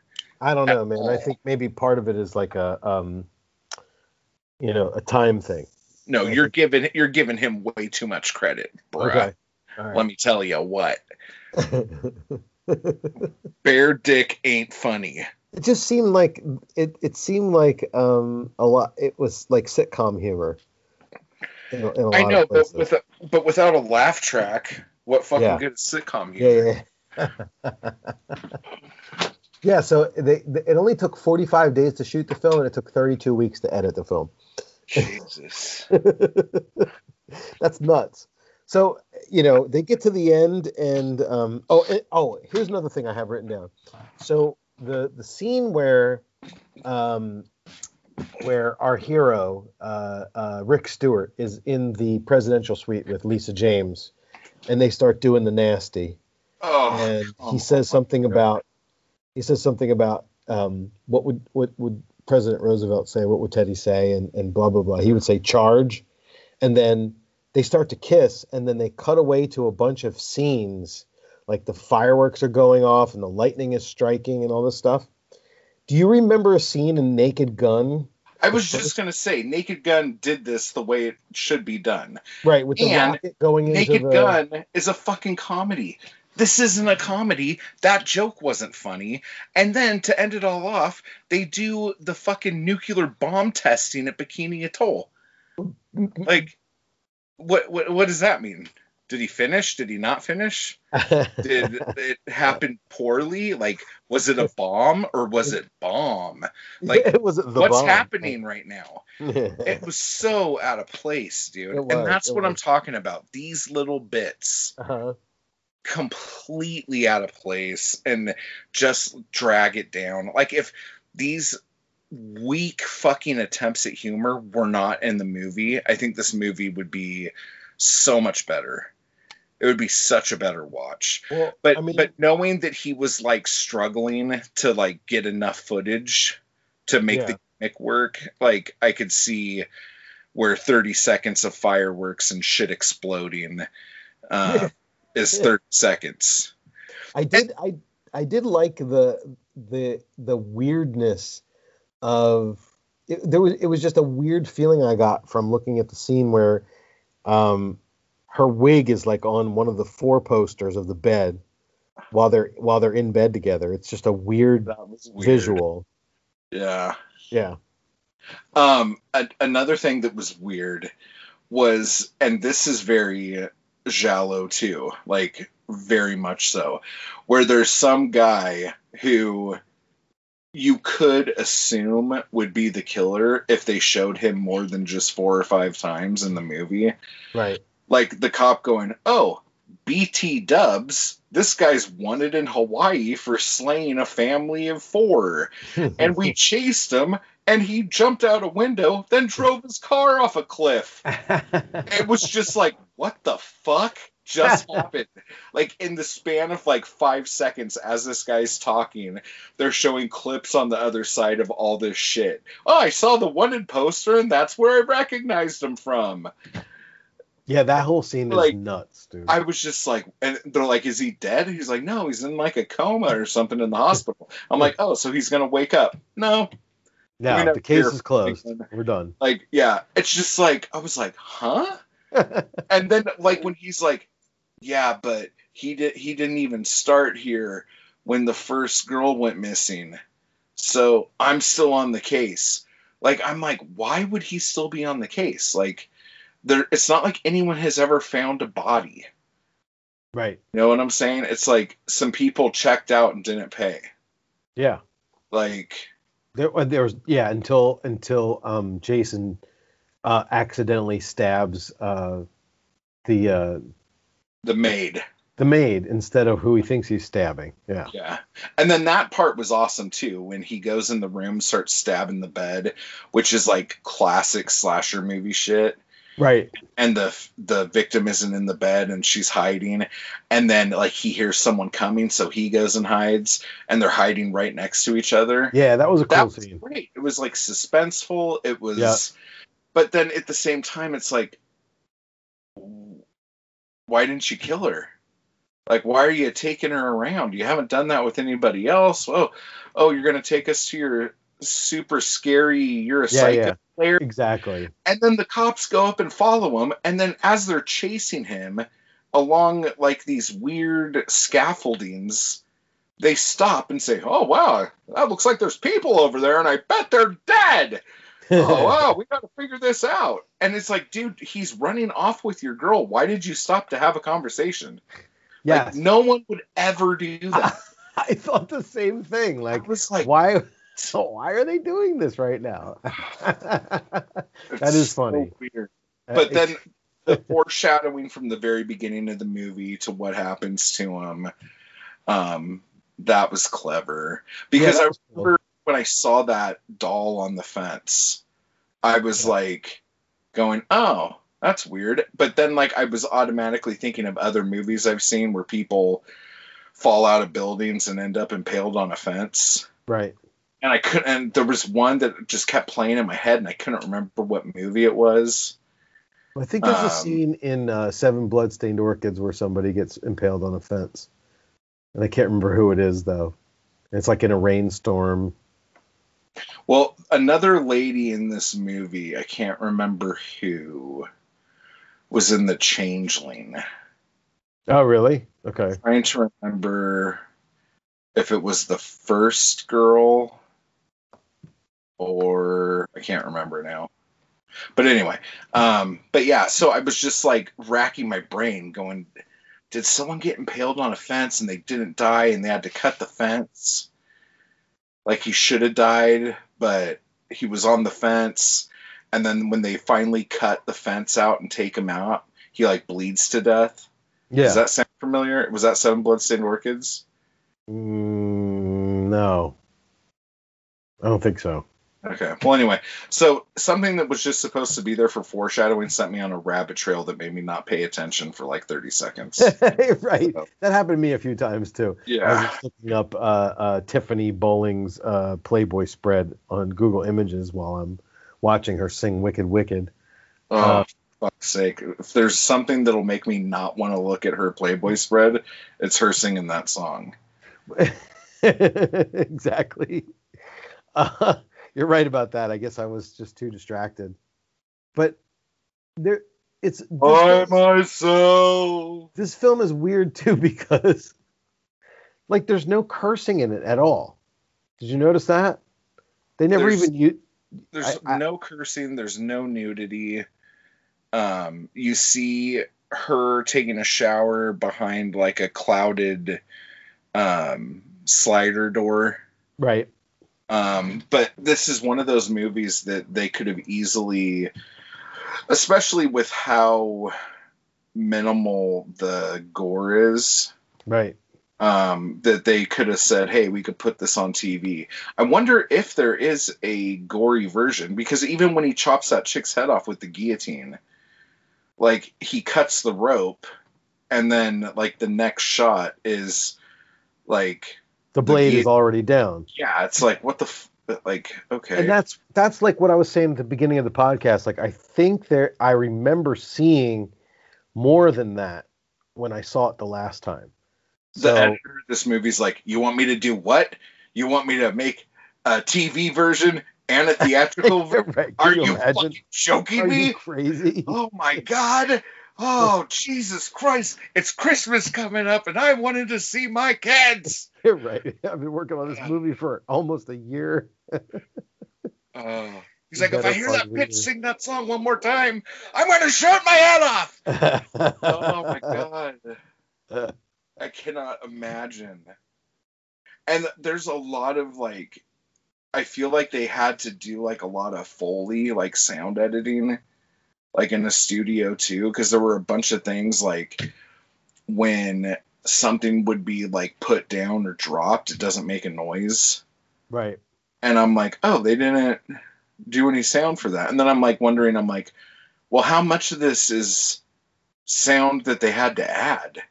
Yeah. and did they just decide not to do certain things? Or like dude this guy is a saint for editing this movie Yeah, yeah, absolutely. A, a labor of love, if you want to call it that. I mean, definitely, you know, whatever it was that this dude needed to learn about editing in order to get better at it, he did it with this movie. You know what I mean? Like it was just this, this was the ultimate homework assignment, you know, final project, thesis paper for editing.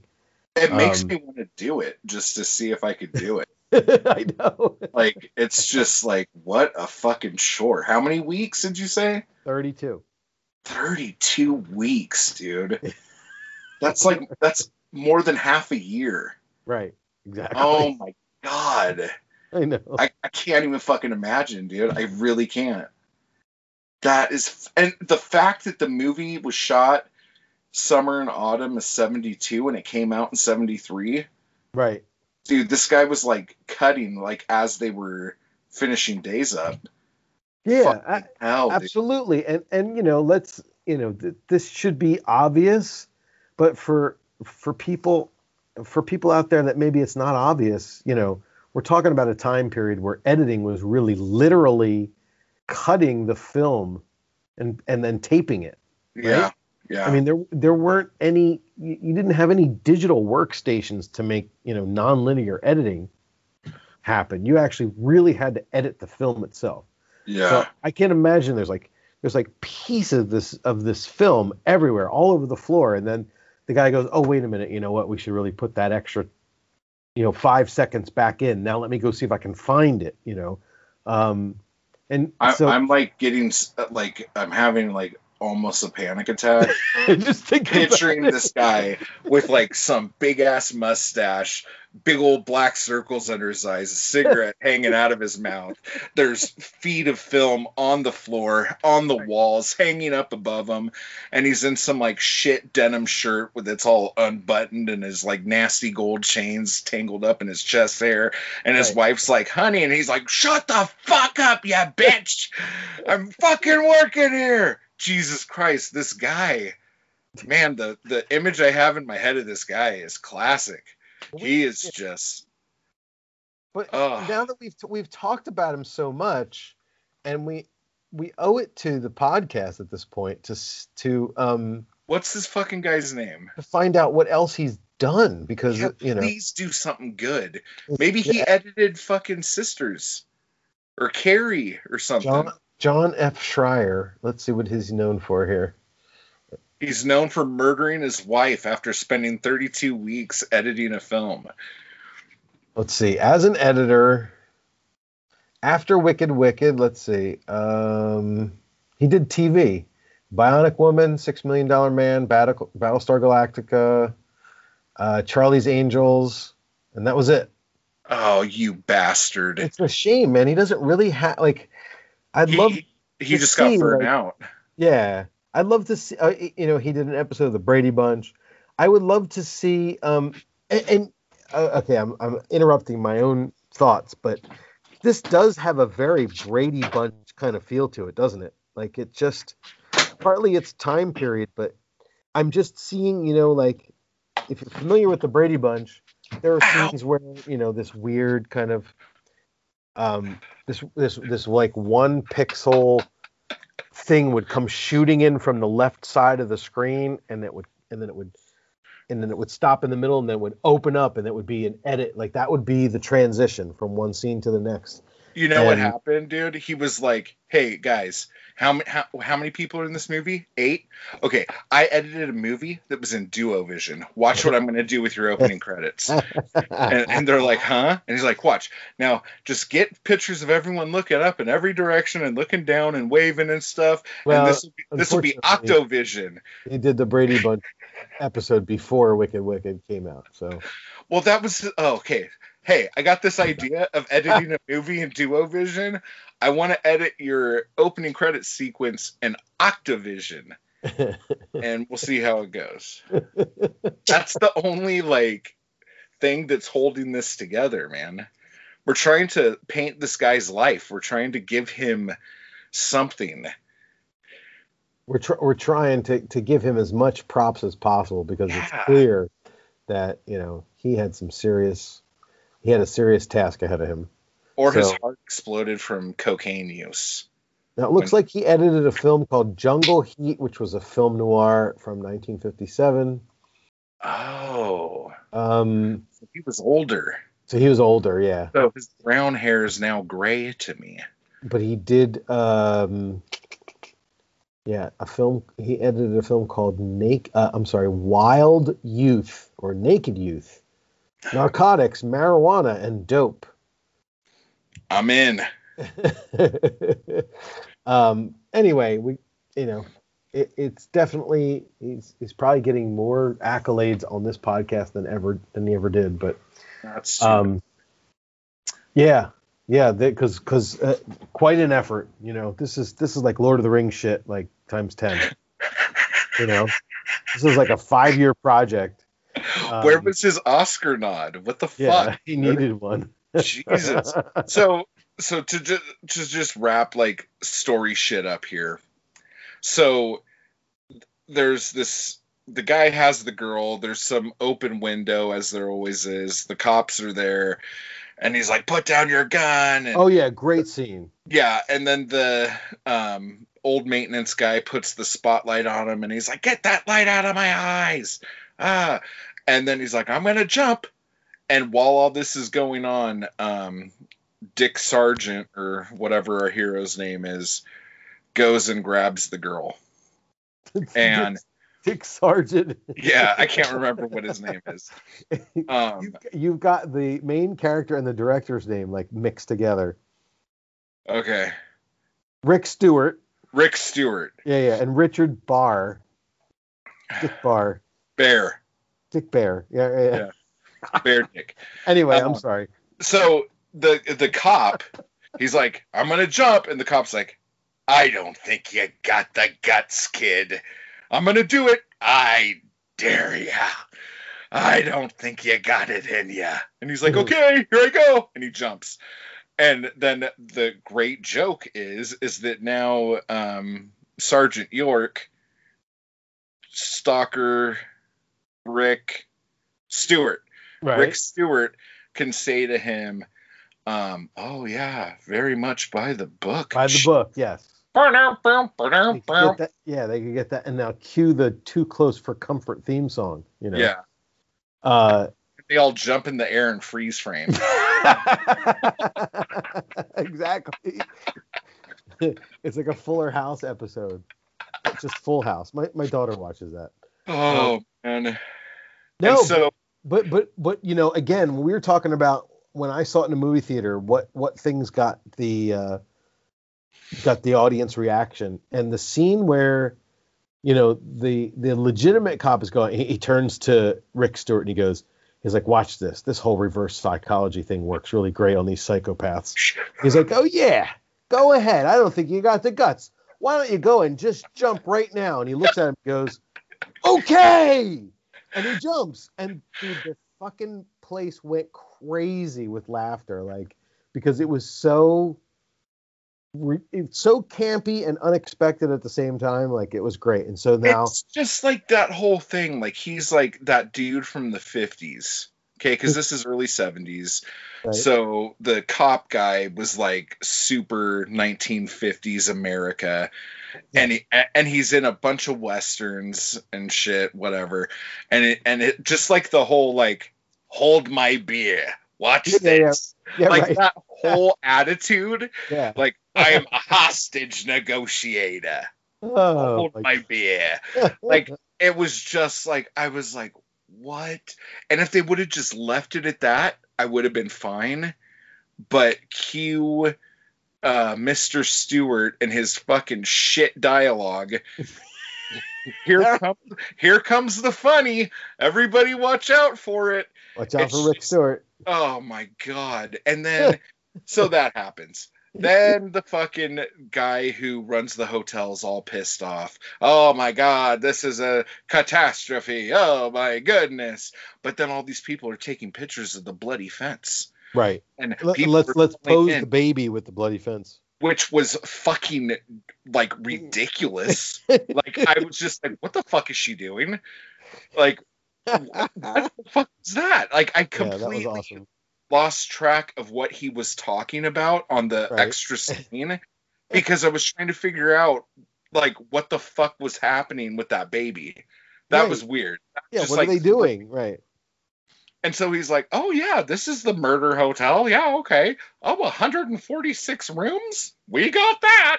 Okay, I'll give you your reservation now." Yeah, yeah. and he's yeah. like, "Boop, "This is gonna work Like, out great." all the all the loose ends are getting tied up now. yeah. I'll never like, understand people. oh, that was the line, dude. Yeah. It's like I'm gonna punch you in your fucking face, dude. It was almost like he was doing a soliloquy all of a sudden, like to us, you know, Yeah. the viewer. Like, is this fucking Hamlet? Like I was waiting, for, I was waiting for a wah wah wah wah at the Yeah. end of his sentence, right? Or like someone to th- hit him in the face with a pie. Yeah. Just the whole thing. Like his whole character should be stricken from the record. He was awful.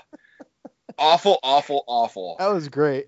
And oh my god. And then I like Definitely see that re re-edited where he gets a freaking pie in the face, it's preferably by a guy in a gorilla suit or something. well, it's That would be great. it's framed like that.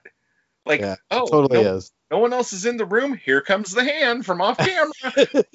um, so then Rick is walking out because now that the killer's gone, um, Lisa doesn't have to sing at the hotel anymore. Even though the whole fucking movie, they were trying to keep her singing at the hotel, Right. and now she's popular because someone tried to kill her. So Exactly. her manager's she's going to leaving. try to make her all this money. They're going to go to Vegas and it's going to be tit city and sex and money and all sorts of stuff. And then I couldn't hear this bit, and she's like, "Like, are you going to come with me or like what the fuck happened?"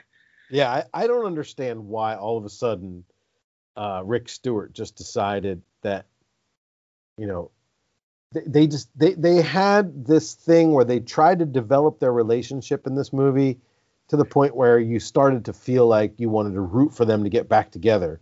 And then they do get back together, and then the movie ends, and she goes off, and he's like, you know what, I'm going to stick around here and uh, do that thing with the with the hotter chick that works at the convenience store inside the well, hotel. no, it's just like I can't come with you. Like this hotel, it it it needs me. Yeah, like what the fuck because like i thought that the cop was going to say hey do you want your old job back and we'll just like pretend you didn't shoot that black guy yeah, right. 'Cause We'll that's you- really topical your right badge now. and gun gun back Like- now. yeah like i thought that was going to happen and that would be the reason why he can't go with her and then he quits he gives his gun back to the hotel manager guy so he's now doesn't have a job at all doesn't have a job at all, right? But he's he's hanging out with the girl. but the but girl wants him to drill her mouth But he's still getting paged though. Who's paging him if he quit? Right? who fucking knows this, this is the whole thing this is their shit comedy because like at the beginning of the movie his pager was going off when he was trying to do the nasty with the candy shop girl Right. Well now that he quit his job he turned a gun in why a hotel would give a security guard a fucking gun i i don't know maybe a walkie talkie or a, or a or a nightstick or something mean, like that but a fucking gun oh, oh, why why are you working here now? Oh, you shot somebody. The, Ah, I'm gonna hire gun. you, and I'm gonna give you a gun. So he hands the gun over, doesn't hand the beeper over, and then when he goes off to bang the chick, his beeper goes off, and he's like, "I'm gonna throw this in the bushes," and they Right. go, ha, ha, ha, ha, ha, "Let's go get naked." It's and like- scene. You know, It's like, what the fuck was that? right. Like right, you, right. they tried to throw, and the thing that made it sad is that the girl's driving away, all sad, looking out the back window yeah. as Candy Girl comes up and puts her arm around him and says, "I got a toothache," and he's like, "Cool, let's bone." I'm like, she hasn't even turned the corner, bro. She could see you. yeah, right. She's Exactly. looking at you right now, and you just took off. Yeah, well, I mean, it goes it goes perfect with, you know, um, the if we're comparing him to the guy from Strip Nude for Your Killer, it's like the same thing, right? Like Yeah. he, he's What he's following the woman. He, he in that film, he's like following that chick around with the film camera, and he gets her in the sauna, Yeah. and then and then like thirty and like thirty seconds later, he's with Edwige, and you know they decide that they're going to get together or whatever. Oh I my god. I think all of his sex appeal were those briefs that he Oh. had on. yeah, the- yeah, The Yeah. green and pink plaid kind of thing. That, that that was how he got all his action. But this movie, this fucking movie, dude, like let's throw as many shit jokes that aren't gonna stick as many as we can into the hmm. last three minutes of this movie. And I was just like, this is god awful. And it sucks because it Didn't was it feel like you were watching like a Love Boat episode because it was like wrapping everything up at the end and Well, it felt very Love Boat because of all the palm trees and leisure suits. Okay. I'm not gonna lie about that. Yeah, it totally like that gave it a very Love Boat feel. right. But come on, like, and then he doesn't get his cop job back. Right. Like this guy has completely thrown his life away, no motivation, no reason, after he just solved the biggest crime of Coronado's existence. Like, I don't Phantom of the Attic. Yeah, the Phantom of the Attic. It's in the papers. Everybody read it. Um, I, it, it's just like I'm like, huh? Like none of it makes any sense. I don't know why he quit his job Right.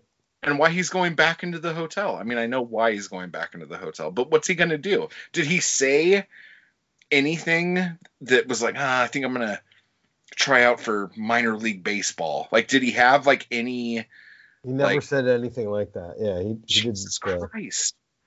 So now he's gonna be the creepy dude that hits on all the, the. He's gonna be the beach dude that hits on all the ladies at the hotel.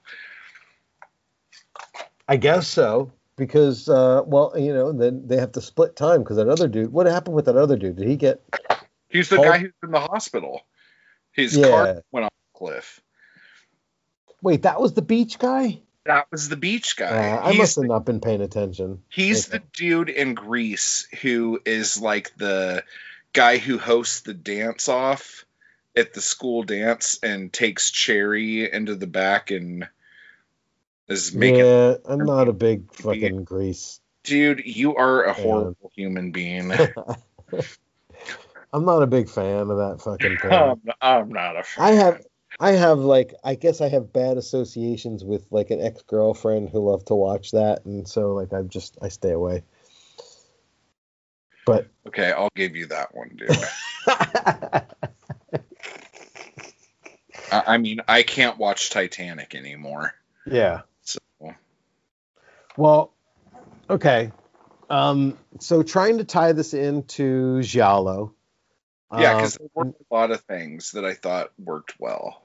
and we talked about a lot of them. Um, I think that you know, from a historical standpoint, it's in a unique position. 1973, you're talking about three full years of Italian giallo films that have to ha- be having some sort of influence on the rest of the world, especially Well, I was to from say a filmmaking when, standpoint. when did like I, I know like blood and black lace got over here and um shit like that but like when did like the onslaught of the movies start showing up over here and having double bills with shit and everything? Well, I don't know. That's a good question. Like, uh, because you bring up a good point already. Like the idea that in Italy these films were out for a couple of years before they they made their way to to America. But I know too that a lot of movies, a lot of the Gialli were out here before they even were out in Italy. Yeah, Like, some some of them everywhere. right. Some of them got exported first, um, and then made their way to to Italy, and then some of them it was the other way around. But I I just I I it it can't be a coincidence that when you watch this film, it's got so much like just it, it's not anything specific, right? Especially from a story story plot line um, perspective. The the fact that they identified that Jason was the you know the wacko from pretty much the beginning of the film, But the way they did it was weird because they make you think it's him, right? and then they start showing you other people it could be, and then they're like, "Eh, fuck Yeah. it, no, it's him." That is like- weird. Yeah, no, you're right. You bring up a good point. there were so many bellhops there were so many um, just other characters around that Right. we met that had like a scene or two and then we just never saw him again But eh, but that's why I think that if they had tweaked the the script a bit and you know made eh, you know dedicated a little bit more of their energy to concealing Jason's identity um a little bit more. Like the fact that maybe he is maybe he isn't. But you know the guy who is doing um the stuff on the beach you would start to suspect a little bit more. Like the beach the, the weightlifter dude. Yeah. um and maybe um maybe it's the, you know the detective himself or maybe it's the hotel because a lot of times the hotel owner or manager he's like you know looking through the the blinds with his binoculars and stuff yeah so maybe because there, there was a time when i thought it was him and i'm like he's like oh, you got to solve these things. Jesus christ don't solve these things. I'm like oh, wait is it him? Wait no i already saw jason with a knife. Yeah. like why am i even like considering it being somebody else and then i'm like am i supposed to be feeling this way?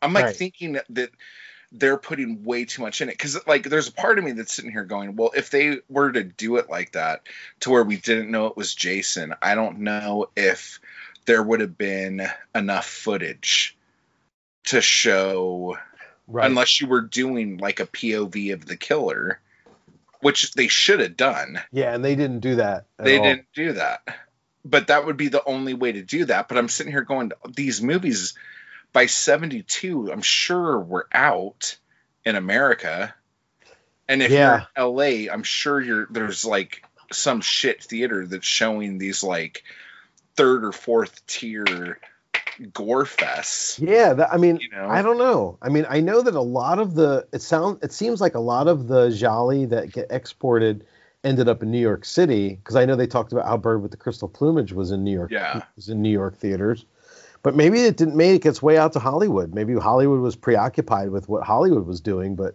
but then i'm thinking too like it, is it this can't be a M- coincidence. was mgm like this can't be like graphic or nude or whatever Yeah, I don't know. I, I'm Like, trying to in the one download another saw- copy of the of the film to see if there was a, a different edit of this, Eh, but. And the one you saw was there nudity? Do you remember cussing? Do you no, I don't. I don't remember any nudity, and I don't. I yeah. It, it almost felt like a, a, a made for TV film, you know. Mhm. But um, uh, what was I going to say? Shit, I forget now. But Sorry, I mean, I fucking re- wrecked you. but but um, the character Mrs. Carradine, the old lady, the washed up uh, dancer. Yeah. I mean, there are there are times where they almost hint at the fact that maybe she could be the killer, but because we've already seen scenes where the killer from the neck down is dressed like a bellhop. I mean, you've already seen his hair when he's looking through the top of the Yeah, that hole looking down at the front desk. You see the back of his head and right. he's the only guy with blonde hair in this whole movie, I think.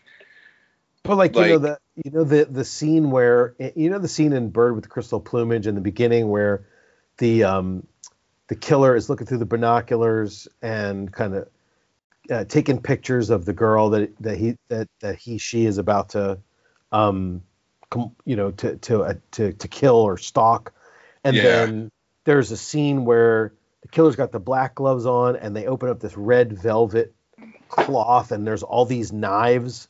Yeah. And they did the same thing with this. They, I mean, it was a little bit more like lower class. Like it was, it was this bellhop, and he had all his knives inside of a, a white towel. But it was the same thing. Like it couldn't have been two completely different ideas that just happened to be the same idea. Like it's, you know, and Bird with Crystal Plumage at this point had been out for at least three years. So somebody was watching these these gialli, and um, you know, it would be interesting to find out if this Richard uh, Bare, who wrote Yeah. and directed the film, you know, if he had seen any any Italian. Um, what else has he done? Nothing. His career Um, ends- his career begins and ends with Wicked Wicked. Can you imagine? I'm All these- alone. All these people were doing TV stuff. Yeah. and that and that's why this film yeah uh so so dick bare his name um he did he directed tv episodes um starting in 1952 with a tv show called gangbusters Mm. and he directed uh let's see anything. I mean really old stuff. Maverick um twilight zone he directed a bunch of episodes. Mm. um petticoat junction green acres. And then he ended his career with wicked wicked and faraday and company a tv series like a i guess maybe a mini series or something. And that was it 1973 and he was done. He was out. So still there Yeah. oh okay. I'm just I'm just trying to picture him pitching the idea to people at MGM and then the next conversation where MGM's like you're never going to work in this town again. right exactly because like his career just comes to an abrupt end Maybe he died. I don't know. Um on the trivia it says i got the idea for vision. I got the idea for duo vision one day when i was driving down the highway from newport to los angeles looking at the white line richard barr revealed in a 1973 interview with the oakland tribune. I glanced from one side of the freeway to the other. I noticed how my mind was taking a picture over here and then another one over there. The idea stayed in Barr's head or Bare's head for two years before he decided to rewrite and reformat his unsold screenplay, The Squirrel, which ultimately became Wicked Wicked. oh god. So that means there was like a song in it called The squirrel runs up the tree and eats the nuts. Chestnuts, chestnuts, that's the chestnuts. No, they're probably like, yeah, this like you could repackage this any way you want. We're not going to make it. Oh, I heard your um, girlfriend is an aspiring singer, I Yes. put her in my film. And she could have some songs in the film too. Hell, I even know this great band called Leaves of Grass. She could be the head, like the front lady of That's it. That's got to be a pot reference, right? I mean, because there's no such thing as leaves of grass. Like there's blades of grass, yeah, leaves of grass. or leaves of trees. Or someone's like, "Oh, dude, this is this. We're gonna blow people's minds with this." they're gonna be like, "What? Oh wow, man, that's Yeah. crazy." oh yeah, we we got him. We got So- him. so Let's make right. sure we get a flute player to do the solos. It's like everybody looks like Santana.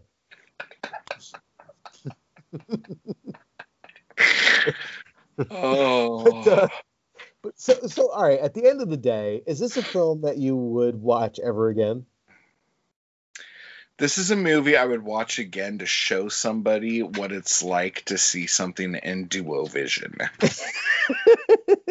and when would that example ever come up in conversation? I don't know, man. Like it, like if I was like talking to someone like, man, you know, I got two eyes, and when I close one, it looks over here, but then when I close the other one and open the other one, it's like an inch over. Oh, have you seen a film in duovision? Have you ever seen What? Oh, well, hold my beer. Let me put on Wicked Wicked. Oh. What? In a, in a more semi-realistic universe, you could be having a discussion with somebody who says, "You know, I had this great idea to make a film where the whole film is like dual screen," and you go, "No, you don't want to do that." and then you and then you show this film to them, and then you tell them how long it took to edit it. Um, but I, I um, need to go back and watch Sisters because I haven't seen that in forever, but I don't remember the whole movie being like that. Well, you know, it's really weird if we if we if if you if we spend a second here talking about Brian De Palma, um, I never really got into Brian De Palma's films.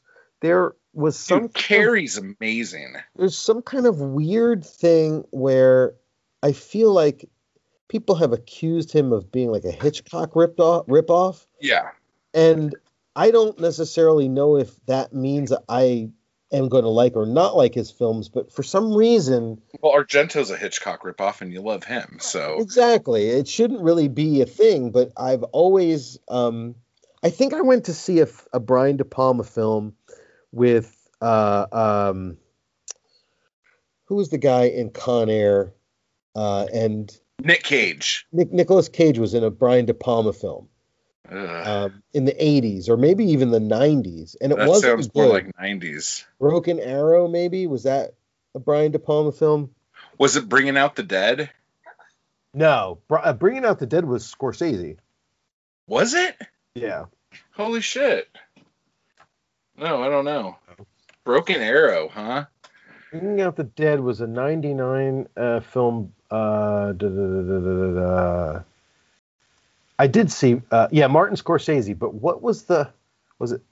Um, I got to look it up now. Brian De Palma, N- Nick Cage. Uh, da, da, da, da, da, the Snake Eyes. That was the name of the film. Snake Eyes. Uh, okay. yeah. And I remember going to see it, and I remember thinking it wasn't really that great. Like I no. it wasn't, you know. But but if you look at Tarantino, and they asked Tarantino to list his top five films of all time, and three of them are Brian De Palma films. So What movies? I don't remember. I got to be honest. I, I I just noticed that they were all De Palma films. So uh, like, have you seen Carrie? yeah, I think I did see Carrie. Yeah. Carrie is classic, and he does do the dual screen, um, like at the uh, on certain parts of that. And when that happens, it's fucking badass. Like those are like my favorite parts of the whole movie. Yeah, yeah, absolutely. Um, did you ever see a, an anthology film called Terror in the Aisles? No. Um, it was out in the theaters for a little while, and I've seen it a bunch of times. And there's a lot of Carrie and Dressed to Kill in it. Um, but What for you- some for some strange reason, it it was popular, even though it wasn't a real movie. It was just a movie about horror movies. So Oh. and it was in the it came out in the 80s i think i'm trying to find this list there was a uh, there was a list that tarantino recently put out of his favorite you know what he considers to be the top five all-time movies and there was at least two if not three de palma movies in there but Rabbit Anyway, dogs, coffee. um you know I- think uh, i don't know how we got into the de palma kick but we were talking about whether or not you know dual vision. at the end of the Or day duo vision. Yeah. do you like this movie? I guess is the other question. I don't did you- know. did you enjoy it more than you were critical of it? I guess. I I feel like I didn't have the right way to watch this film because again, I only had one speaker on my stereo when I turned Yeah. so I kind of fucked myself at the beginning, but I corrected that pretty soon after. Okay. Um, and I enjoyed the um, process of watching it. But since we've been talking about it, it sounds way shitter yeah, than right. it was when we watched when. I watched it. Because like when I was watching it, I'm like, wow, we've been watching some good stuff. Like this this is going to be another show that's not going to be very long because like we don't have anything bad to say about this. and then I was thinking about it, and I'm like, wait a second, what the fuck was that? Yeah, we can always we can always Yeah. find ways to pick shit apart. I was just like, huh? No, but um, I'm fucking glad I saw it. But again, like, this is a movie that you show somebody who has never heard of Duovision. Just like Right. if you still have the scratch and sniff card from polyester, like you would say, "Oh, sit down." Wait, wait for this. Let me get my scratch and sniff card. so you could watch polyester and when the numbers come up you scratch it and smell it so you could smell what the characters in the movie are smelling you know like whenever something's called something vision yeah, yeah, right. like it's something to experience and then share that way so but like if this movie like obviously like when he's like yeah you know th- no one wanted to make this movie when it was called squirrels. No shit. Like it's not good. Oh but now i have a gimmick and we'll sell the gimmick. It's like william castle on speed you know? It's like yeah so i don't know. So i i could show this to somebody who would want to see that Well, yeah. I mean, do, I remember there was. I remember seeing a trailer for something. Did you ever see? So first, I just mentioned that Terror in the Aisles, but there was another um, anthology uh, movie that was just trailers called Mad Ron's Previews from Hell. previews from hell i have yeah Yeah, and there was a film in there where I think I think it was in this one where there was some sort of tactical or not tactical, tactile element to the movie. Like the the seat itself would do things. yeah that's like william castle shit like he yeah, would yeah, put, okay. like on the tingler like he would put Yeah, yeah. electrical currents into the seats Right. So in the scene where the Tingler gets loose in the movie theater, and then Vincent Price turns and looks at, like, breaks the fourth wall and says, "The Tingler's loose somewhere in the theater," and then it's like, and then people start fucking screaming and throwing popcorn and having heart attacks and shit. Right, Like- right, right. That's that's awesome shit. Like that's the kind of carny shit that makes me love low budget shit. Yeah, absolutely. You know, Absolutely. um, but Well, there was some Yeah. dude on, I, I think it was on Howard Stern, who said that he made a movie where they subconsciously hypnotize the audience. And so then various things that happen on the film when you're watching it, actually you feel them yourself because you've already been hypnotized and suggested. So if like if there's a if there's a love scene or a sex scene, like you you've been hypnotized to be part of that experience. And who the fuck are you talking about right now? uh, I don't know. I forget what the guy's name was, but he made a he made a movie where he hypnotized the audience. Like, is this an old timey dude? No, I would say within the last like 15 years. Maybe. Oh my god. I have to look it up What the fuck? Um, yeah, because like that whole hypnosis thing, like it only works if like you're already wanting it to work. right. But like if like you hypnotize someone to like want to start killing people in the theater, that's fucking a bad gig. Yeah. Yeah, I agree. Was it just for the sex scenes? So you have all these dudes in the theater like popping off in their pants and like I- all, oh god, uh, I gotta go clean up. Uh, I don't know. Oh wait, let's see. Maybe That's Did ridiculous. I find it? Maybe I found it. Let's see. Scott Schmieren was the guy's name. He's one of these guys. See, I mean, on the Stern It- show, they would just He's he's probably just- related to Pat. they would have him come in and hypnotize people in the staff and then make them do weird stuff and then you didn't know whether they were just putting it on or they were really doing it but Um, um anyway okay so let me get back to yeah, what get, i was get get back to whatever the fuck is happening here. what, what i what i was thinking about while we were talking about this i mean uh, this is a discussion that we've had for for uh, over an hour about a film that is very hard to obtain and nobody has seen so i'm kind of i'm feeling guilty about this and i'm on the fence with kind of sharing the link to my google drive so that people can actually get a copy of this thing and watch it um, because I don't know what kind of laws I might be breaking um, or how much I may be exposing my privacy by doing it. You know what I mean? Like, Yeah, yeah. Don't do that. I don't know. Like, I really would love for everybody in our group,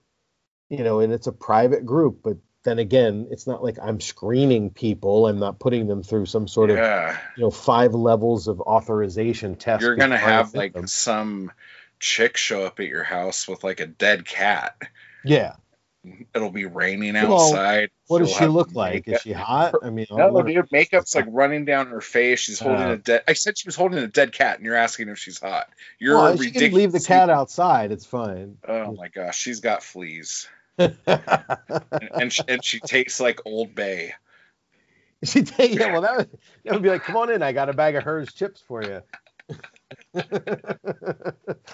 Bringing it all back. All Oh my god. uh, shit. What was I gonna say? I can't remember now. No, Um, but like, yeah, we would like people to be able to like experience this in the group. Like, I want, like, I think people in the group would fucking love this movie. right, right. But like, am I gonna say, "Hey, mom, have you ever seen anything in Duo Vision?" Like, I'm never gonna have that conversation. well, I mean, here's the thing. I can tell you for sure that if you have a Cinemageddon account, um, and I don't know that everybody that listens to this does, but if you do, you can get a someone on this sure. podcast doesn't.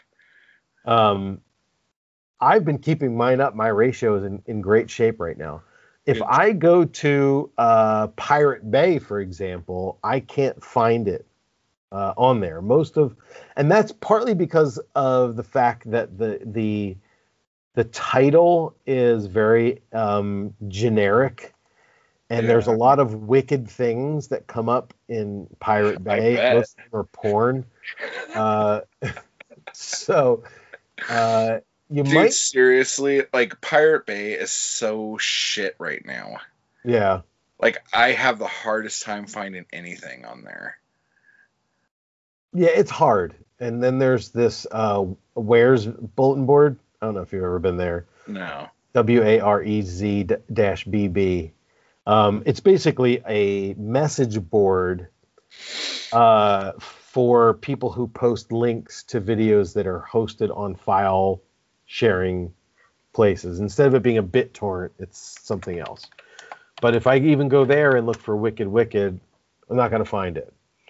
Um, so again, it's a dilemma. I want everybody in the audience or all, all of our all of our people that listen to us, I want them to see this film just so they can relate to our discussion. But um, it's it's going to be you're going to have to do some work to find it.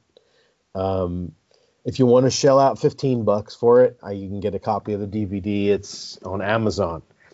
Um, it would be great if one of these services uh, had it um, where you could watch it through Prime Video or through Hulu or some crazy. Well, I don't know if I don't know if Prime or Hulu have the like technical capabilities to be able to pull off something like Duo. Duo Vision. yeah, exactly. It'll it'll crash all the servers, launch missiles to North Korea and stuff.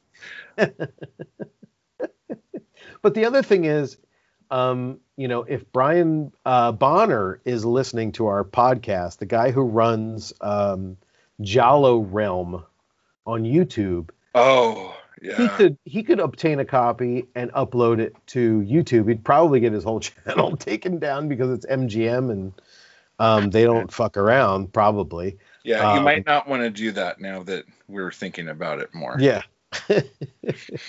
Because this is like you know a Hollywood studio film as as much as no one's ever heard of it. You know, it's probably got all that all of that legalese attached to it. So This was probably the last time MGM was like, let's do something with a gimmick.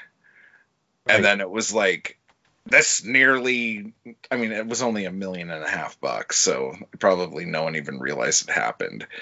But um, yeah, I think the uh, mushroom cloud wasn't just the bomb about the sex. I, I- I don't exactly. know. I don't know how well this movie did in the theaters. Yeah, I don't know, but I mean, I I, th- I think just to bring it back to where this all started when we did um, the week uh, weekend murders, which was Um, excellent. which was a thousand times better than this. Thousand million times better than um, When we did the weekend murders, I just got that same vibe because it was an MGM thing, and maybe it was just simply that they were from the same year and that the films, both films, opened with the lion roaring. Maybe that was all I needed in order to say, "Hey, let's put these two together." Um, but um, so a- again, uh, uh, we're belaboring the point here, but uh, for the people listening, at this point, if you've gotten this far and you still haven't decided whether you want to watch it or not, there isn't anything else that we can tell you. There's no more that we can do to convince you to search for this thing. Um, just fuck off. Is what Chris is trying to say.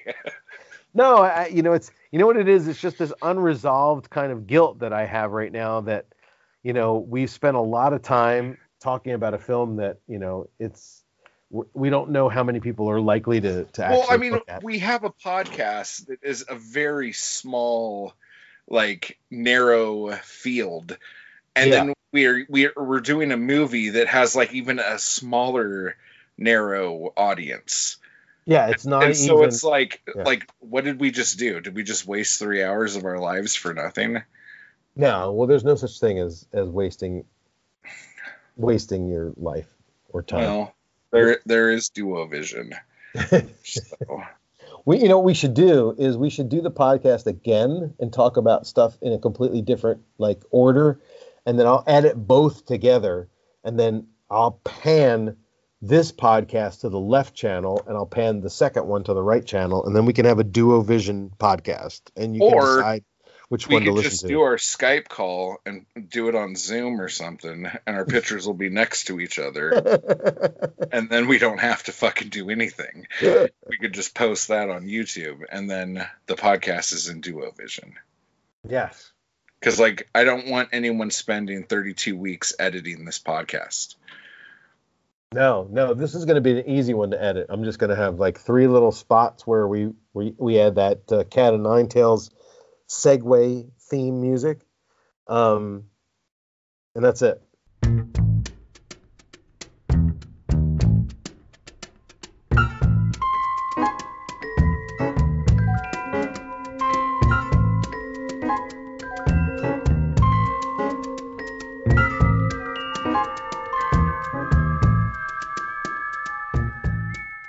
Well, I mean, honestly, it's hotter than the pubes in Rick Stewart's pants right now. I'm burning up. Yeah.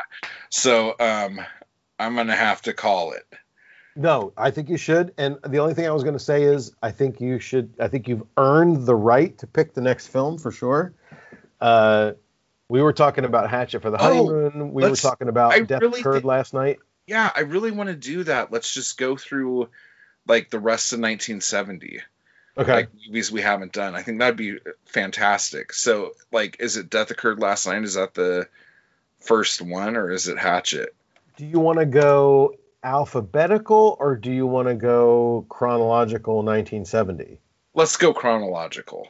All right, so uh, uh, I'd have to. I let me look it up then because the one that the list that I'm looking at does it alphabetically by all the films in 1970. So let's look at the very first, you know, January February list of films, Okay. and I'll pick out the next one that's in the list. It may be Hatchet for the honeymoon. So this was unique and interesting and fun uh, for Yeah. what it was. And uh, it, it, you you have brought up this amazing point, and I don't want to keep you much longer, but the idea that the worse the movie is, the more time we spend talking about it, which is really funny.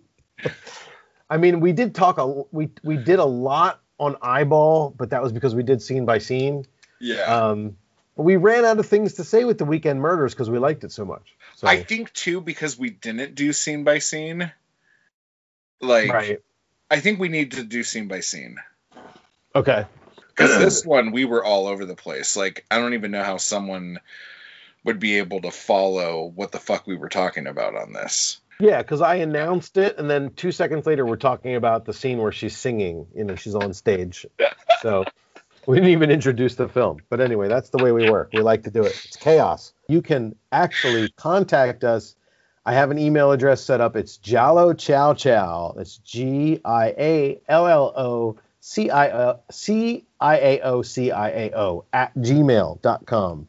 If you feel like sending us an email uh, about anything we you wanted us to talk on the podcast, ask us questions, or whatever, you can send an email to that address. Otherwise, we have a Facebook group, Giallo Chow Chow. Sign up for it, and uh, we'll see you next time. Thank you, Sir Matt, and we'll see you uh, next time on the show. okay. Ciao ciao everybody.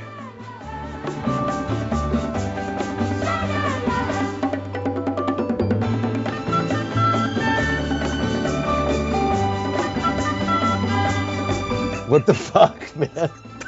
That was the longest way to say what you needed to say. That was fucking crazy. I've had too much whiskey. What's going on? I can't stop talking. Holy shit. Go That turn your fan like- on. That was just like I'm like, do I stop him? Do I do I let him just keep going? Jesus Christ, man. I wasn't That doing was- it. You got diarrhea. Ow. Oh. that was fucking hysterical. That was that was classic.